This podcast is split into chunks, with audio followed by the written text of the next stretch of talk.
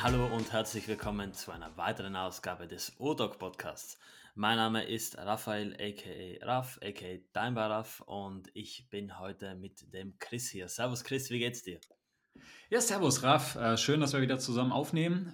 Wir haben heute, glaube ich, eine ganz spannende Folge vor uns, weil die Woche gab es ja einiges an, an Neuheiten, über was wir reden können. Und äh, insofern geht's mir gut. Also ich bin, ich bin da immer guter Dinge und freue mich immer sehr, wenn einiges in der Uhrenwelt passiert. Und jetzt ist ja halt sowieso eine dieser spannendsten Zeiten des Jahres. Ähm, es tut sich vieles auf der, auf der, an der Front der neuen Uhren, sagen wir es mal so. Ähm, Ende des Monats ist ja dann auch die Watches and Wonders. Und äh, das sind immer für mich die ganz aufregenden Monate, wo es halt einiges zu entdecken gibt. Und ansonsten so privat geht's mir, geht's mir gut. Ähm, es ist sonnig hier in Düsseldorf heute. Ähm, ich freue mich des Lebens. Ähm, und äh, versuche so ein bisschen diese ganzen negativen Nachrichten, wir hatten ja auch in der letzten Urteilfolge mal kurz drüber gesprochen, ähm, so, so ein bisschen gedanklich auch immer mal wieder für mich auszublenden, sei es jetzt Corona, aber sei es vor allem auch diese Situation Russland, Ukraine und sowas. Ähm, und ja, versuche mich so ein bisschen gerade einfach mit diesem Hobby auch hier abzulenken und an die schönen Seiten des Lebens zu denken. Aber wie geht's dir denn, Raff? Ja, mir geht's auch gut. Ich habe mich jetzt wieder für mein Studium in Klagenfurt angefunden. Das war jetzt ganz lange äh, so ein Ja, so ein komischer Hybrid aus online und dann wieder ähm, hier so vor Ort. Jetzt sieht es so aus, als würden wir den, äh, also als würde ich den Rest meines Studiums hier vor Ort äh, absolvieren. Bin jetzt wieder hier und äh, tut wieder mal gut, so ein bisschen unter die Leute zu kommen. Jetzt äh, nach zwei Jahren, wo man doch äh, nur irgendwelche Gesichter auf Zoom und auf äh, anderen Plattformen so sehen konnte. Und von dem her, ja, alles cool. Ähm, Bin jetzt noch das heißt, du, du, du bist jetzt in Klagenfurt gerade, oder? Ich bin jetzt wieder in Klagenfurt, ja. Es okay. Geht dann aber auch äh, wieder äh, für ein paar Tage zurück nach Italien. Also ich gehe da ganz offen zu. Ich, ich bin da immer so ein bisschen äh, am, am, am Pendeln, mehr oder weniger. Äh, aber es ist auch hier in Klagenfurt cool. Und ähm, ja, deswegen jetzt wieder aus Klagenfurt äh, für diese Aufnahme, wo tatsächlich auch meines Wissens nach, äh, wenn ich mich recht erinnere, die ersten Aufnahmen des O-Docs äh, stattgefunden haben. Ich glaube, ja, ich, ziemlich sicher habe ich die ersten Episoden des O-Docs hier äh, in Klagenfurt aufgenommen. Deswegen äh, wieder back to the roots und äh, ja, ich freue mich jetzt auf diese Aufnahme mit dir. Ja, sehr cool. Ähm, wie wie lange warst du jetzt nicht mehr in Klagenfurt? Das ist schon einige Zeit jetzt her, oder? Äh, oder wann warst du das letzte Mal da? Weißt ich glaube, ich war im Oktober für ein paar Tage hier. Äh, ja, ich glaube, zum Start des Wintersemesters. Ja, ja, zum Start des Winters, also das Wintersemester hat in äh, Präsenz angefangen an der Uni mhm. und äh, dann war es aber bereits zum zweiten Mal so, dass es nach, äh, zum dritten Mal sogar so, dass es, oder zum vierten Mal, ich bin mir gerade gar nicht sicher, aber es war halt nach wirklich zwei äh, Präsenzveranstaltungen schon so, dass wieder eine Mail von der Uni kam, von wegen, ja, jetzt ist äh, wieder online und ja, es war auch nicht schlecht. Ich meine, äh, war es nicht gern zu Hause, aber jetzt äh, geht es mal wieder normal weiter und das äh, hat schon auch seine Richtigkeit so. Ich meine, Studieren ist ja nicht nur äh, zu Hause vor dem P C sitzen, sondern auch ein bisschen neue Leute kennenlernen und so weiter.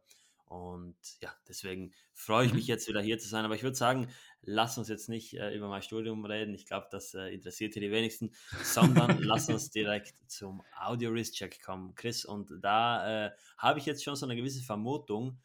Ich kann mir gut vorstellen, dass es bei dir heute wieder deine Starbucks ist, aber überzeuge mich gerne vom Gegenteil. Nee, tatsächlich ist sie heute nicht ähm, an, an meinem Handgelenk. Also ich trage die tatsächlich in, in letzter Zeit sehr, sehr viel. Ich hatte sie auch in den letzten zwei Aufnahmen, in denen ich dabei war, ähm, zum einen mit dir und zum anderen mit, mit Lukas, äh, beide Male schon am Handgelenk gehabt. Und ähm, ist die Uhr, die mir nach wie vor noch sehr, sehr, sehr viel Spaß macht. Ich habe mich heute Morgen aber entschieden, mal was anderes wieder zu tragen. Und zwar auch eine Uhr, die ich dieses Jahr neu bekommen hatte. Ähm, ich hatte hier im Podcast, als ich sie bestellt hatte, auch schon mal drüber erzählt. Ich glaube, ich habe aber noch nicht drüber geredet, seitdem ich sie habe. Da bin ich mir jetzt aber gar nicht genau sicher. Ähm, man möge das entschuldigen. Mein, mein altes Hirn ist nicht mehr so gut. Ähm, ich trage heute eine Frédéric Constant, ähm, einen sehr, sehr schönen äh, Flyback-Chronographen. Das ist die Uhr, die zusammen von Frédéric Constant mit äh, den Jungs von Daily Watch aufgelegt wurde, in einer limitierten kleinen Serie von fünfundzwanzig Stück. Was ist ähm, Daily Watch? Also jetzt für unsere Zuhörer, dass, dass die vielleicht da noch ein bisschen Informationen dazu bekommen. Guter Punkt, guter Punkt. Daily Watch ist tatsächlich der, ähm, der größte Instagram-Uhren-Account der Welt, äh, soweit ich das weiß. Dahinter sitzt auch ähm, mehr oder minder eine äh, so eine, ich würde mal sagen, so eine Marketingagentur, ähm, die auch unter anderem diverse Uhrenmarken auch beraten und äh, Fotografie und so ein Kram machen, ähm, haben auch einen recht großen Shop, also Daily Watch, der Account hat zweieinhalb Millionen Follower, ähm, aber wie gesagt, das ist mittlerweile ein kleines Unternehmen und da sind unter anderem, also C E O ist, glaube ich, Nick Meyer, den kennt vielleicht der ein oder andere, und Christian Hagen ist da auch ganz äh, tief drin, der ist relativ bekannt, das ist ein, ähm, ja, ein, ein Uhrenexperte und, und Fotograf aus äh, Dänemark, ein sehr, sehr netter Typ, ähm, tausche mich öfters auch über Instagram mit ihm auf, schätze ihn sehr und ähm, finde, dass er ähm, einen sehr guten Blick auf die ganze Branche hat und ist auch sehr gut connected mit diversen Uhrenmarken und so weiter. Also jemand, den ich absolut empfehlen kann, auch wenn ihr mal nach, nach Instagram-Accounts sucht, ähm, sehr, sehr netter Typ, einfach mal ihm folgen, kommt ursprünglich auch aus der Marketingwelt, ich glaube, der hat früher auch eine eigene Marketingagentur gehabt und ist mittlerweile halt, wie gesagt, da über Daily Watch mit diversen Marken in Verbindung und berät und macht Fotografie und sowas. Ähm, und Nick Meyer und, und Christian Hagen hatten halt ähm, letztes Jahr irgendwann mal die Idee gehabt, so ihre, ihre Traumuhr oder ihre perfekte Alltagsuhr, ihre perfekte Daily Watch in Anführungszeichen, Ähm, zu, zu designen und zu gestalten, und dann ähm, haben das, die beiden haben auch einen Podcast, der heißt, ich glaube, Daily Watch Talks oder sowas, folgt dem, äh, höre ich auch immer sehr, sehr gerne, kommt wöchentlich raus, also auch da Empfehlung mal raus von Podcaster an, an, an Podcaster. Ähm, auf F Englisch ist dieser Podcast, aber ich höre ihn sehr, sehr gerne, und die hatten da letztes Jahr irgendwann mal erzählt, dass sie halt eine eigene Uhr äh, herausbringen wollen und haben dann so diskutiert, naja, was ist die Lieblingskomplikation, und dann kamen sie auf den Flyback Chrono und ah, so müssen, müssen wir sowas machen, und haben da so ein bisschen erzählt, erzählt über diesen Prozess, aber es war nie klar, welche Marke das sein wird. Und jetzt Anfang des Jahres wurde die dann vorgestellt und released und äh, fünfundzwanzig Stück limitiert, äh, war auch innerhalb von wenigen äh, Tagen, ich glaube von zwei, drei Tagen oder sowas, ausverkauft. Und ich habe halt zugeschlagen, ich habe eine davon gekauft, ich hatte es hier im Podcast auch schon mal erzählt. Und ähm, ist, ist aus meiner Sicht eine sehr, sehr schöne Uhr, ähm, sehr klassisches äh, Zifferblatt-Layout, ähm, es ist so ein cremefarbenes, weißes äh, Blatt, ähm, ja, Es ist, es ist im Grunde der, der klassische äh, Frédéric Constant äh, Flyback-Manufaktur-Chrono, äh, also mit diesem Manufakturwerk auch. Ähm, der ein oder andere Hörer kennt die Uhr sicherlich, allerdings hier in einer bisschen sportlicheren Variante. Man hat das Zifferblatt ein bisschen cleaner gestaltet, Tachymeter-Skala rausgenommen. Ähm, ähm, wie gesagt, dieses weiße, helle Blatt, und sie kommt an so einem grauen ähm, Kautschukband. Und ich bin ganz, ganz stolz, muss ich sagen, weil ich die Nummer fünfundzwanzig von fünfundzwanzig habe. Ähm, das, das freut mich ungemein, weil es irgendwie auch dann so eine bisschen So eine, so eine besondere Nummer ist, und ja, ist eine Uhr, die ich tatsächlich sehr, sehr gerne mag, äh, sehr entspannt zu tragen, äh, macht mir Spaß und ist eigentlich eine tolle Alltagsuhr, auch gerade mit diesem ähm, grauen Kautschukband, dadurch wirklich, wirklich für alle Situationen halt äh, geeignet, und beim Sport, im, im Büro wie jetzt heute, oder äh, auch, keine Ahnung, beim Stra- am Strand oder so würde ich diese Uhr locker auch tragen.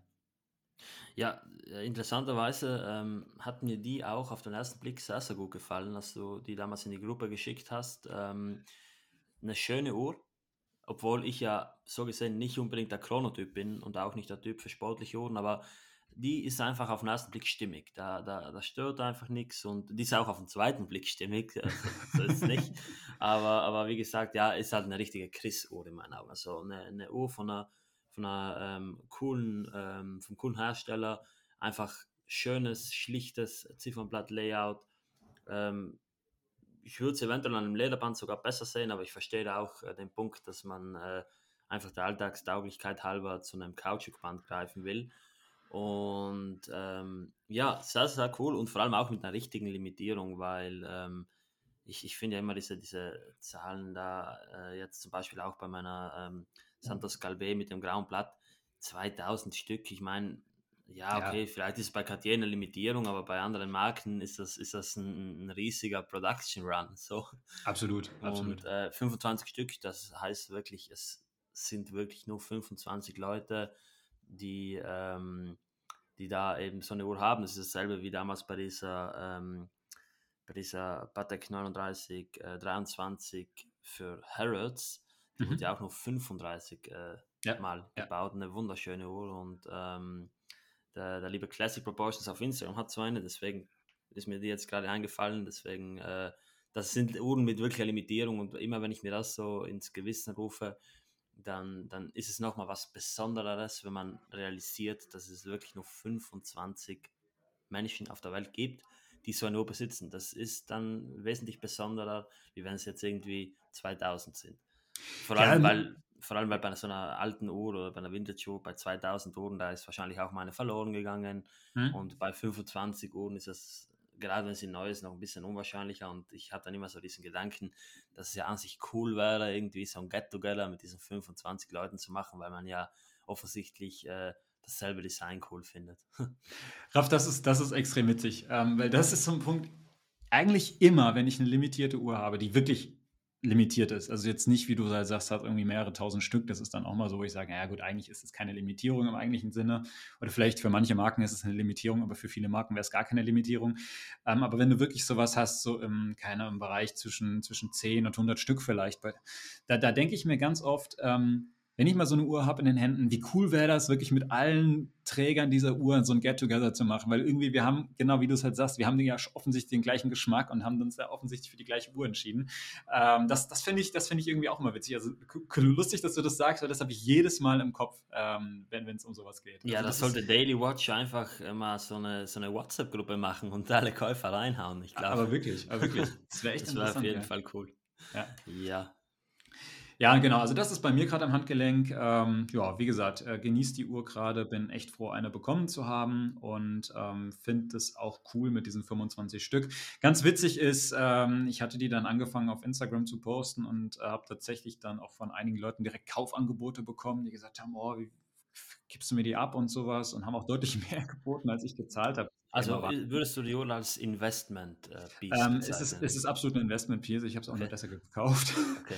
nein, nein, natürlich nicht. Ich meine, so eine, so eine Uhr, ähm, machen wir uns nichts vor. Ja, es ist ganz, ganz schwer, da irgendwie dann auch den, den Wert an, an sich zu bemessen. Ja, es ist ganz schwer, weil das ist, wie gesagt, kleine Stückzahl. Es ist jetzt natürlich auch keine Hype-Marke im eigentlichen Sinn, auch wenn ich Frédéric Constant sehr als Marke schätze. Aber es ist natürlich jetzt keine Marke, die bekannt dafür ist, dass sie irgendwie über Liste gehandelt wird und so weiter. Ähm, insofern ist das, ist das, äh, das Geld, was ich für diese Uhr ausgegeben habe, das habe ich gedanklich einfach abgeschrieben. Das ist auch für mich vollkommen in Ordnung. Ähm, man muss sagen, dass der Listenpreis waren äh, dreitausendneunhundertfünfzig oder irgend sowas Euro, also knapp unter viertausend Euro. Für, für ein Flyback-Chrono mit Manufakturwerk finde ich das vollkommen ähm, fair, finde ich das vollkommen in Ordnung, auch gerade mit dieser kleinen Limitierung. Ähm, ich wollte nur sagen, witzig ist halt tatsächlich, dass ähm, ich hatte die dann gepostet und haben mir ein paar Leute auch wirklich geschrieben, ja, ihr würdest, würdest du die verkaufen, ich würde dir viereinhalb bieten und so weiter. Ähm, ich will sie nicht verkaufen, gar kein Interesse, aber ähm, es ist dann, es ist dann doch immer lustig, wie dann Leute dann irgendwie drauf aufmerksam werden und sagen, Gott, das will ich, hätte ich auch gerne, und ja. Ja, ich glaub, aber das, das kennst du sicherlich mit deinen Uhren ja auch. Du hast ja auch sehr viel so Außergewöhnliches. Genau, aber es ist, ich glaube, man muss ja unterscheiden. Es ist jetzt nicht so, dass äh, die Leute äh, sagen, ja, sie brauchen jetzt diese Investment-Uhr und sie zahlen mehr, weil die Uhr sowieso mehr wert sein wird. Nee. Ich glaube, äh, es ist hier offensichtlich so, dass die Leute die Uhr gern hätten, die haben sie eben nicht bekommen, mhm, und die müssen dann unter Anführungszeichen den sauren Apfel, be- Apfel beißen und würden dann halt etwas mehr bezahlen, einfach, äh, ja, weil sie die Uhr einfach nicht bekommen haben. Aber es geht hier nicht darum, dass sie sagen, sie wollen die Uhr, weil sie jetzt, äh, keine Ahnung, irgendwie nee, nee, um Gottes Willen einen Hype hat. Aber, aber ja, gerechtfertigt, die, die, die, also der Markt macht da den Preis. Und, und ich glaube, wenn jetzt jemand die Uhr unbedingt haben will und die jetzt, keine Ahnung, fünfstellig dafür bieten würde, dann würdest du es dir vielleicht nochmal überlegen. Gut. Aber, aber das ja, ist aber dann immer so die Sache, auch bei, auch bei nicht gehypten Marken. Also wie gesagt, bei, bei Uhren, die man so nicht findet, ich erlebe es ja oft auch äh, bei mir, wenn ich eine, eine ziemlich seltene Uhr habe, die, die momentan auf dem Markt nicht verfügbar ist, dann bieten die Leute auch was. Und da ist halt dann ganz oft so, dass es natürlich auch keine Marktpreise gibt. Und ich meine, jetzt bei, bei deiner Uhr gibt es so gesehen ja auch nicht unbedingt einen Markt. Was, was ist ein fairer Marktpreis für diese Uhr? Keine Ahnung. So, ja. Das ist eben die Sache. Ich meine, es gibt so wenige, wenn jetzt zehntausend gebaut werden würden und die würden online für fünf, sechs durchschnittlich gehandelt werden, ja, dann kann man sagen, fairer Marktpreis ist äh, um, um die fünf oder so, keine Ahnung. Aber das ist hier halt nicht möglich. Wenn jemand die Uhr unbedingt will, dann wird er das zahlen müssen, was du, ja, für welchen Preis du die Uhr dann gehen lassen würdest. Ja, klar, natürlich. Also deshalb, klar, bei so, so kleinen Serien oder wirklich solchen äh, Modellen ist immer ganz schwer, einen Marktpreis zu benennen. Darum geht es ja auch gar nicht, also um Gottes Willen. Das darf auch da nicht die Intention sein, die Uhr zu kaufen aufgrund irgendeines fiktiven Marktpreises, sondern ähm, in erster Linie kauft man die wirklich, weil man sie dann, dass das Design schön findet oder weil man einfach Lust auf die Uhr hat und so weiter. Und ähm, ja, sowas, sowas kaufst du eigentlich nicht für den, für einen potenziellen Wiederverkauf. Das ist tatsächlich, das ist dann im Vergleich halt schon was ganz anderes. Wenn ich jetzt eine Starbucks kaufe, also ich, ich trage sie, aber viele würden so eine Uhr jetzt einfach auch nur kaufen, einfach weil sie den, den, den, den Marktwert hat und weil man da sich im Gespräch einen Gewinn oder was auch immer erwartet. Aber ja, das, das ist jetzt auch eine Diskussion, glaube ich, für eine, für eine andere Folge. Ähm, ich glaube ich glaube aber ganz wichtig noch zu sagen, ja. äh, damit wir das noch vielleicht kurz anfügen, viele Leute würden jetzt natürlich sagen, ja, schön, aber sie sind halt nicht in der Position, wo sie irgendwie äh, für einen Luxusgegenstand äh, Geld verbrennen, unter Anführungszeichen, möchten. Mhm.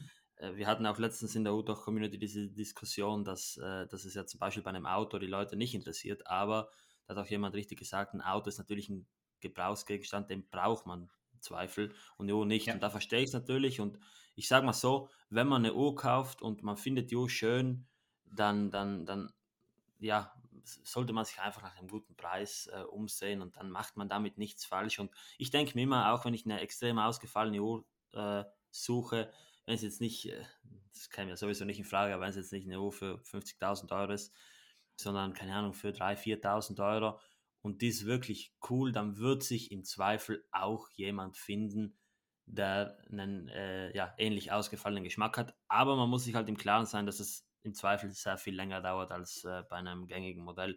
Aber wie gesagt, äh, ja, deswegen kauft, kauft, was euch gefällt und, und, und vor allem ganz wichtig, egal bei, bei welcher Uhr, egal ob es jetzt eine Rolex fürs Investment ist oder eine Frédéric Constant, was einem gefällt, man sollte sich die Uhr halt leisten können. Also es macht keinen Sinn, irgendwie da äh, ja, drauf zu spekulieren, dass es halt, oder wenn man sich das, das Geld eigentlich gerade nicht hat oder so.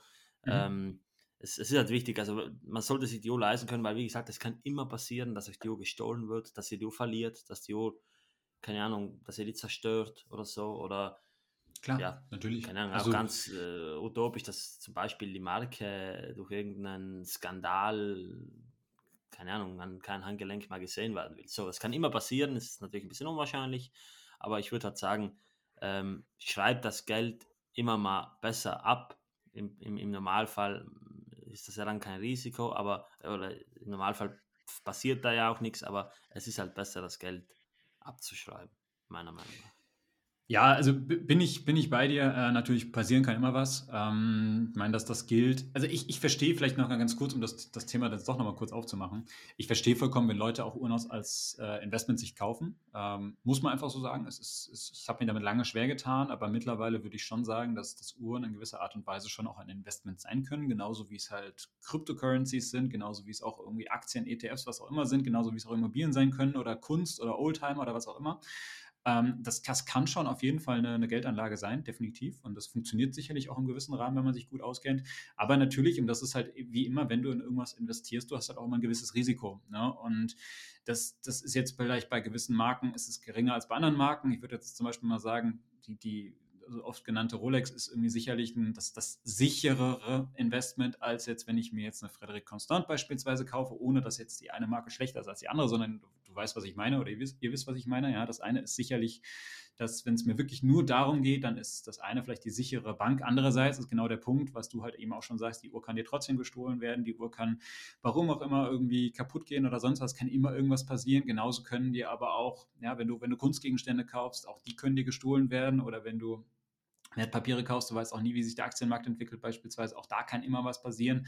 Auf lange Sicht erwartet man da schon eine Sicherheit, aber du, du weißt es halt nicht, ja. Und ein gewisses Risiko hast du immer, deshalb sollte man immer nur das investieren, was man sich wirklich leisten kann. Und bei einem Hobby, wie, wie wir natürlich das jetzt hier auch betrachten, ist es ja sowieso auch so. Also wenn du, wenn du sagst, ich, ich kann um Gottes Willen, ja, das Geld darf auf gar keinen Fall weg sein, dann weiß ich nicht, ob dann der beste Weg ist, eine Uhr zu kaufen muss unten. Also dann würde ich es nicht unbedingt immer machen, ja. Also genau, ja. Vielleicht nochmal ganz kurz klarzustellen, das ist hier nicht so, dass wir im Motalk ähm, dieses Thema irgendwie tabuisieren. Es geht uns nur darum, dass wir eben kein Investment-Podcast sind und wir nicht Empfehlungen aussprechen, welche Uhr ein Investment wäre. Jeder kann das nee, machen, wie er will. So. Da, da, da, da werden wir auch niemanden für verfluchen, aber es geht halt, uns geht es im Wesentlichen darum, und ich glaube, das wissen die Zuhörer mittlerweile, dass äh, ja, wir Uhren kaufen, die uns gefallen. Äh, vielleicht gibt es auch einen Podcast äh, über Uhren, das sich nur mit Investment beschäftigt, äh, keine Ahnung, aber äh, wir machen das im Motalk nicht nur, äh, dass es vielleicht nochmal aufgeklärt ist, weil es äh, ja sonst zu Missverständnissen kommen wird. Genau, also wenn, wenn ihr wirklich Investment-Tipps wollt, ich habe da so eine Gruppe. Ihr könnt mir schreiben. Nein, Spaß. Ich kann dir gleich einen PayPal-Link, wo dann bezahlt werden muss und dann gibt es gute Investment-Tipps. Also für zweitausend Euro im Monat mache ich euch zum Uhrenmillionär. Ja? Genau. Spaß. Nein. Raff, jetzt, jetzt quatschen wir hier so rum. Was hast du denn aber eigentlich am Handgelenk? Ja, wir sind jetzt bei zwanzig Minuten, also ich äh, versuche es äh, äh, unter dreißig Minuten zu halten. Ich musste letztens tatsächlich mal aufs Handy schauen, als ich die Folge mit dir und Lukas gehört habe. Das war echt äh, rekordverdächtig, wie er da dreißig Minuten lang Audio-Risk-Check macht. Ja, der, der Lukas, jetzt, der quatscht aber auch immer so viel. Ja, ja, ja. Normalerweise bin das ja ich, der da viel quatscht. Und wir sind jetzt auch schon bei zwanzig Minuten, deswegen will ich gar nicht länger ähm, äh, ja, aufhalten. Ich trage heute, also ich habe, ja, jetzt wird das trotzdem ein bisschen länger, verzeihen wir, aber ich habe äh, vier Uhren nach Klagenfurt mitgenommen, ähm, oder? Lass mich kurz nachdenken. Ne, ich habe fünf Uhren nach Klagenfurt mitgenommen, und zwar meine ähm, Chopard Monte Carlo, meine Seiko A G S mit dem weißen Ziffernblatt, meine äh, Cartier Tank mit dem äh, Petroltech Egypt Co-Branding und noch meine äh, Seiko mit dem Jahreskalender und dem Wecker drin, also die, die Quarz-Hybrid-Uhr, die ist meine wirkliche Toolwatch, die nehme ich fürs Zeitenstoppen beim Laufen, fürs Wecken am Morgen und so. Äh, und dann noch meine Execo Softwatch, und ich muss sagen, dass ich die letzten Tage eigentlich nur meine Monte Carlo am Handgelenk hatte, weil ich äh, ja, die Uhr gerade so gern trage, aber zur Abwechslung dann jetzt mal meine äh, Softwatch, und ähm, ja, ich trage die Uhr sehr gern, die äh, sorgt hier auch für einige äh, fragende Blicke, so wenn die Leute die an meinem Handgelenk äh, erblicken. Und äh, ja, es ist, es ist schon ein ziemlich lautes, äh, ein ziemlich lautes äh, Stück Zeitmesser am Handgelenk, aber macht mega Spaß, und ähm, ja, auf jeden Fall eine sehr, sehr coole, ausgefallene Uhr, die optisch für mich aber wirklich äh, ziemlich ansprechend ist, weil es dieses äh, Konzept von dieser zerfließenden Uhr hat. Mhm. Äh, also das ist jetzt keine, ähm, keine Hommage an die Cartier Crash. Man könnte mhm. jetzt natürlich sagen, das ist von der Crash inspiriert, das sei dahingestellt, aber es ist tatsächlich eine Hommage an das Kunstwerk von Salvador Dalí, ähm, der Persistence of Time, da fehlt jetzt noch ein paar Worte, also ich habe mir den Namen immer noch nicht einbringen können, aber ihr kennt das Kunstwerk äh, eben mit diesen, äh, ja, in, in diesen verlaufenden Uhren da an diesem Strand, genau. Und äh, ja, eine sehr, sehr spannende Marke, da wird es auch in Zukunft nochmal was auf dem Kanal von Swiss Watch Gang geben, das kann ich jetzt schon vorwegnehmen, also für alle, die sich da so ein bisschen äh, für die Geschichte dieser Uhren ähm, interessieren. Ja, und die bekannteste Persönlichkeit, die man mit dieser Uhr wohl verbindet, äh, ist tatsächlich Paul McCartney, denn der hat die Uhr ähm, damals seinem Sound-Ingenieur Ingenieuren, äh, Jeff Emerick geschenkt. Und zwar gab es da diese Story, dass es äh, so ein, ein Gerücht gab, dass Paul McCartney tot sei.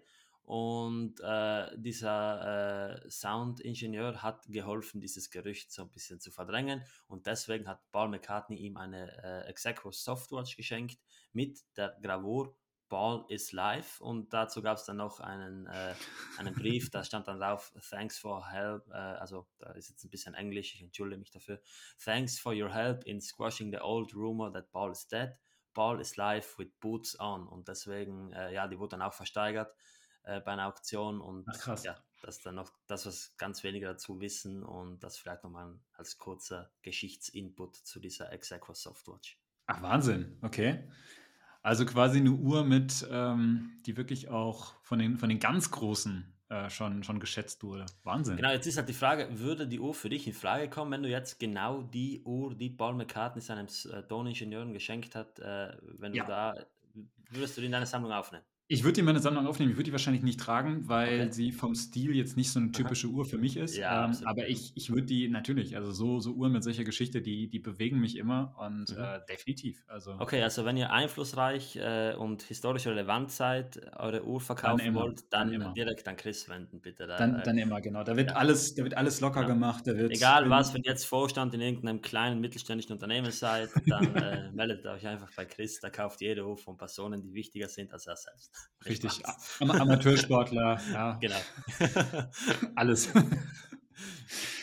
Äh, Spaß. Nee, aber es ist eine typische R A V-Uhr. Ähm, ist, ist, ist schön, dass du die äh, dabei hast. Ähm, cool, dass du die am Handgelenk hast. Und was ich tatsächlich noch sagen wollte, du bist mit fünf Uhr nach Klagenfurt gekommen und ich bin mal gespannt, mit wie vielen du nach Hause gehst. Weil, Raf, du hast ja gesagt, ähm, dieses Jahr, du kaufst gar nichts. Mittlerweile sind es schon, ich schätze mal so fünfzehn.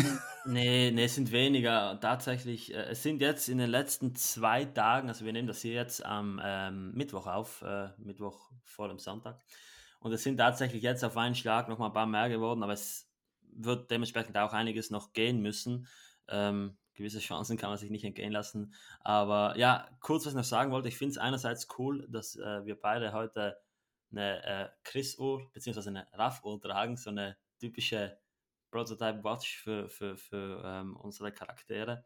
Und was mir dann noch aufgefallen ist, aber das ist mir erst aufgefallen, als ich so die Uhren ausgesucht habe für meinen Trip, ich habe tatsächlich nur Quarzuhren dabei.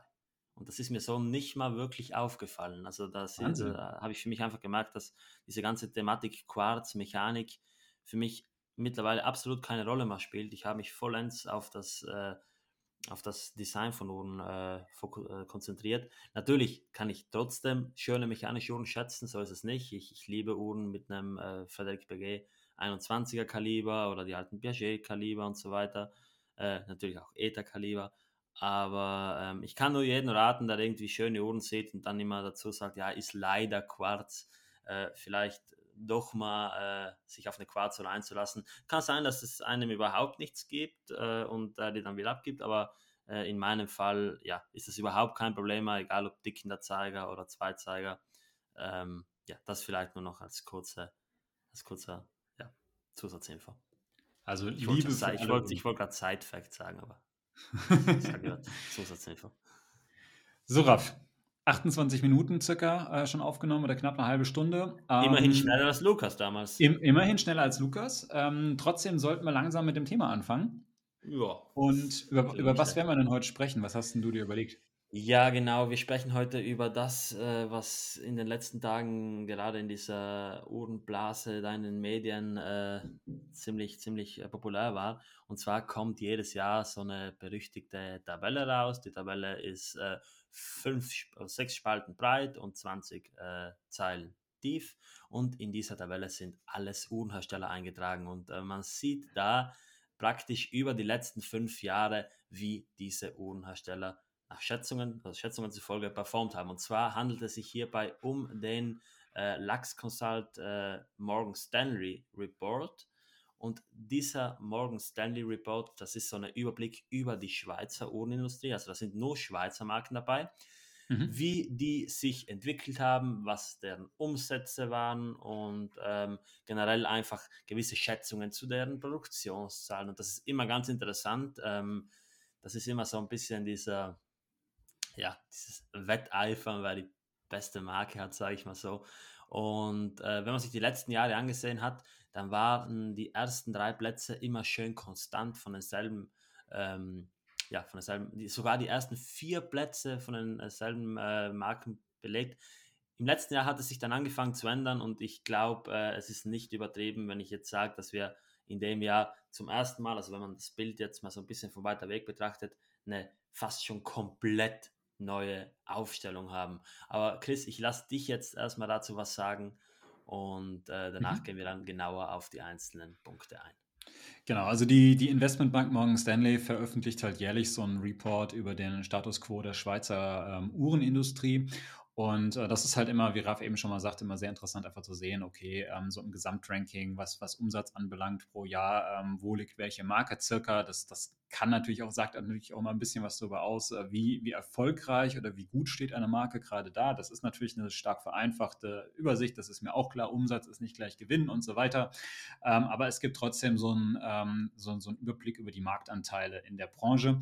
Die Zahlen, das muss man dazu sagen, sind natürlich nie hundert Prozent genau, das sind auch vieles äh, Schätzungen, weil ihr wisst es selbst, viele dieser Uhrenmarken sind natürlich sehr verschwiegen und geben jetzt relativ wenig Informationen nach außen. Nichtsdestotrotz macht Morgan Stanley äh, zusammen mit dieser Firma oder mit dieser Beratungs, mit dem Beratungshaus äh, Lux Consult schon seit, seit einigen Jahren diesen Report und ähm, ich gehe davon aus, dass diese Quellen relativ verlässlich sind. oder dass die sehr nah zumindest an der Realität drin sein werden. Und ähm, ja, dieses Jahr war es tatsächlich eine kleine Überraschung. Man, wenn man sich das mal so anschaut, äh, Platz eins und zwei waren die letzten Jahre eigentlich immer sehr, sehr klar Rolex und Omega, und auf Platz drei kam dann Cartier. Und äh, lange Zeit auf Platz vier war so Longines und dann war Patek auf Platz fünf. So. Und ähm, das, das waren so diese Top fünf, die waren eigentlich relativ äh, eindeutig immer gesetzt. Im letzten Jahr hatte Patek mal Longines überholt, aber ähm, im, im Grunde war dieses, das, das Setup. Und jetzt muss man sagen, dass dieses Jahr sich da einiges geändert hat. Also Rolex ist nach wie vor in Summe All-In immer noch Platz eins. Das, ich glaube, das, das verwundert sicherlich auch keinen. Das ist natürlich irgendwie so, so ein bisschen die Marke, die, ja, vielleicht auch das Aushängeschild dieser Branche. Es ist sicherlich auch die bekannteste äh, Luxusuhrenmarke, da brauchen wir gar nicht drüber reden. Und ähm, ja, mehr oder minder sind die in Sachen äh, Umsatz zum Beispiel im Vergleich zum Vorjahr auch, haben sie mehr oder minder auch stagniert, leicht, leicht mehr Umsatz gemacht, aber das liegt auch vor allem daran, das, was Rolex produziert, das ist circa auf dem gleichen Level, und alles, was produziert wird, verkauft sich. Und jetzt hatte natürlich Rolex die Preise leicht erhöht, sicherlich, ja, wobei das bezieht sich ja dann erst aufs Jahr zweitausendzweiundzwanzig, weil letztes Jahr gab es, glaube ich, auch noch eine kleine Preisanpassung, wie auch immer. Also ähm, sicherlich kommen auch dadurch ähm, ein gewisser, gewisser ähm, Gewinn, oder nicht ein gewisser Gewinn, aber ein gewisser Anstieg des Umsatzes zustande, aber im Grunde das, was Rolex produziert, verkauft sich, und dementsprechend äh, brauchen wir da, glaube ich, gar nicht drüber reden, dass die relativ konstant sind. Spannend ist aber tatsächlich, was auf Platz zwei passiert ist. Cartier hat erstmalig Omega überholt, und das fand ich tatsächlich schon eine äh, sehr, sehr interessante Nachricht, die mich auch wirklich überrascht hat, mit der ich so nicht gerechnet hätte und was sicherlich auch viele ähm, Uhrenliebhaber da draußen gar nicht so auf dem Schirm haben. Und wenn man sich das mal anschaut, so der äh, geschätzte äh, Marktanteil ähm, in dem gesamten Luxusuhrenmarkt, Schweizer Luxusuhrenmarkt wohlgemerkt, also Seiko zum Beispiel ist nicht dabei, die, Schweiz, äh, die deutschen Marken sind nicht dabei, ähm, hat Rolex einen, einen geschätzten Marktanteil von ca. achtundzwanzig Komma acht Prozent, also knapp dreißig Prozent. Ähm, Cartier hat circa, wobei das kann eigentlich gar nicht stimmen, wenn ich das hier so sehe, Cartier hat circa sieben Prozent und Omega hat angeblich sieben Komma fünf Prozent, sehe ich hier gerade. Ähm, Vielleicht noch ein paar Fehler in dem Report drin, das schließe ich nicht ganz aus.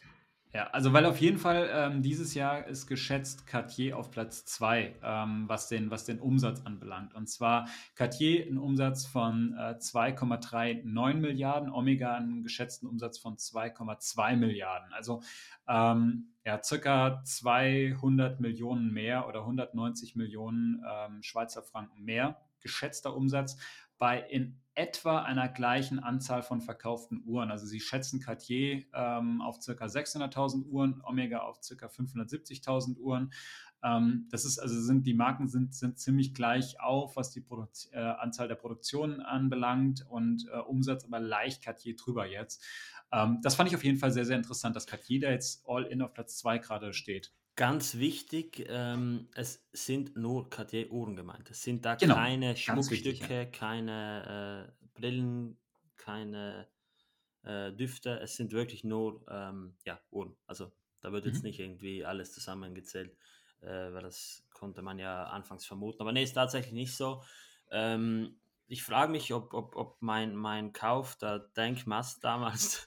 Ich, ich glaube, dass der maßgeblich entscheidend wahrscheinlich war. Hat er mhm. den Unterschied gemacht, ja. ja, ja. Nee, Spaß beiseite. Ähm, ja, ich finde, dass das, äh, der C E O äh, Vigneron hier bei Cartier gute Arbeit leistet. Also auch, was man so in seinen Interviews liest, äh, ist, äh, scheint er wirklich für die Marke zu brennen. Und ähm, ja, man muss einfach sagen, dass, dass Cartier sehr gute, solide Uhren baut.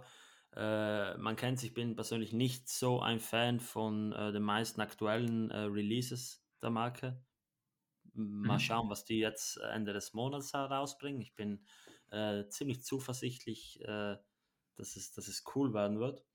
Und ähm, trotzdem, ja, muss man einfach sagen, was ich jetzt zum Beispiel auch die neue Santos ansieht, beziehungsweise die zweitausendachtzehner Santos, die ist jetzt schon einige Jahre alt.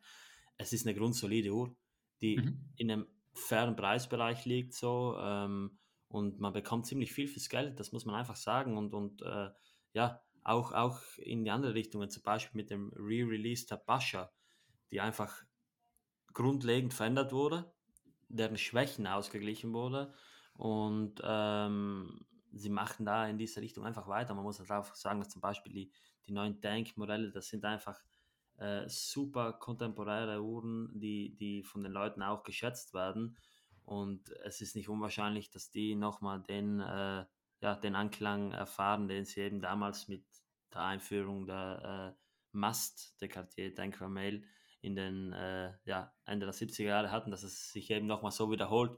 Von dem her, ich finde es cool. Ich betrachte das Ganze allerdings auch so ein bisschen äh, kritisch, muss ich sagen, weil ich natürlich als Sammler nicht unbedingt Interesse daran habe, dass die Marke jetzt komplett äh, ja, über, überrannt wird und mhm. du weißt, was ich meine. Also natürlich war es cool, wenn das Ganze so ein bisschen im, im, im ja, ein bisschen inkognito bleiben würde, aber ich gönn's dem Haus natürlich, dass, dass es finanziell äh, oder wirtschaftlich gut läuft. Und ja, es ist halt, es ist halt eine logische Folgerung. Ich meine, sie machen coole Uhren. Viele Leute ähm, streben auch so ein bisschen nach Individualität. Und da ist Cartier natürlich eine, eine Marke, die sich äh, ja, geradezu anbietet, vor allem auch, wenn man auf verschiedene Formen steht. Weil ich behaupte mal, eine, eine, eine Sammlung aus zehn Cartier-Uhren ist um einiges äh, ja, besonderer und um einiges äh, vielseitiger als eine Sammlung aus zehn äh, Rolex-Uhren zum Beispiel. Jetzt wissen wir natürlich, Raff ist auch ein bisschen voreingenommen, was das Thema Cartier anbelangt. Selbstverständlich, ja, das muss ich hier nochmal dazu sagen. Also ich kann da natürlich nicht rein objektiv darüber berichten. Nee, aber es, es ist tatsächlich, also ich, ich finde es mal von einer ganz neutralen Warte gesehen, fand ich es schon ähm, beachtlich, wenn man sich das einfach anschaut, dass Cartier jetzt quasi äh, laut dieses Reports aktuell auf Platz zwei ist, der Schweizer Luxusuhren, was den Umsatz anbelangt. Äh, einfach nochmal, um einen Vergleich zu ziehen, wie gesagt, ich hatte eben gesagt, äh, Cartier zwei, sagen wir mal, was sind aufgerundet, zwei Komma vier Milliarden äh, Schweizer Franken Umsatz pro Jahr. Rolex hat rund acht Milliarden Schweizer Franken Umsatz, also das ist, die, nach oben ist natürlich da sehr, sehr, sehr viel äh, Luft auch noch.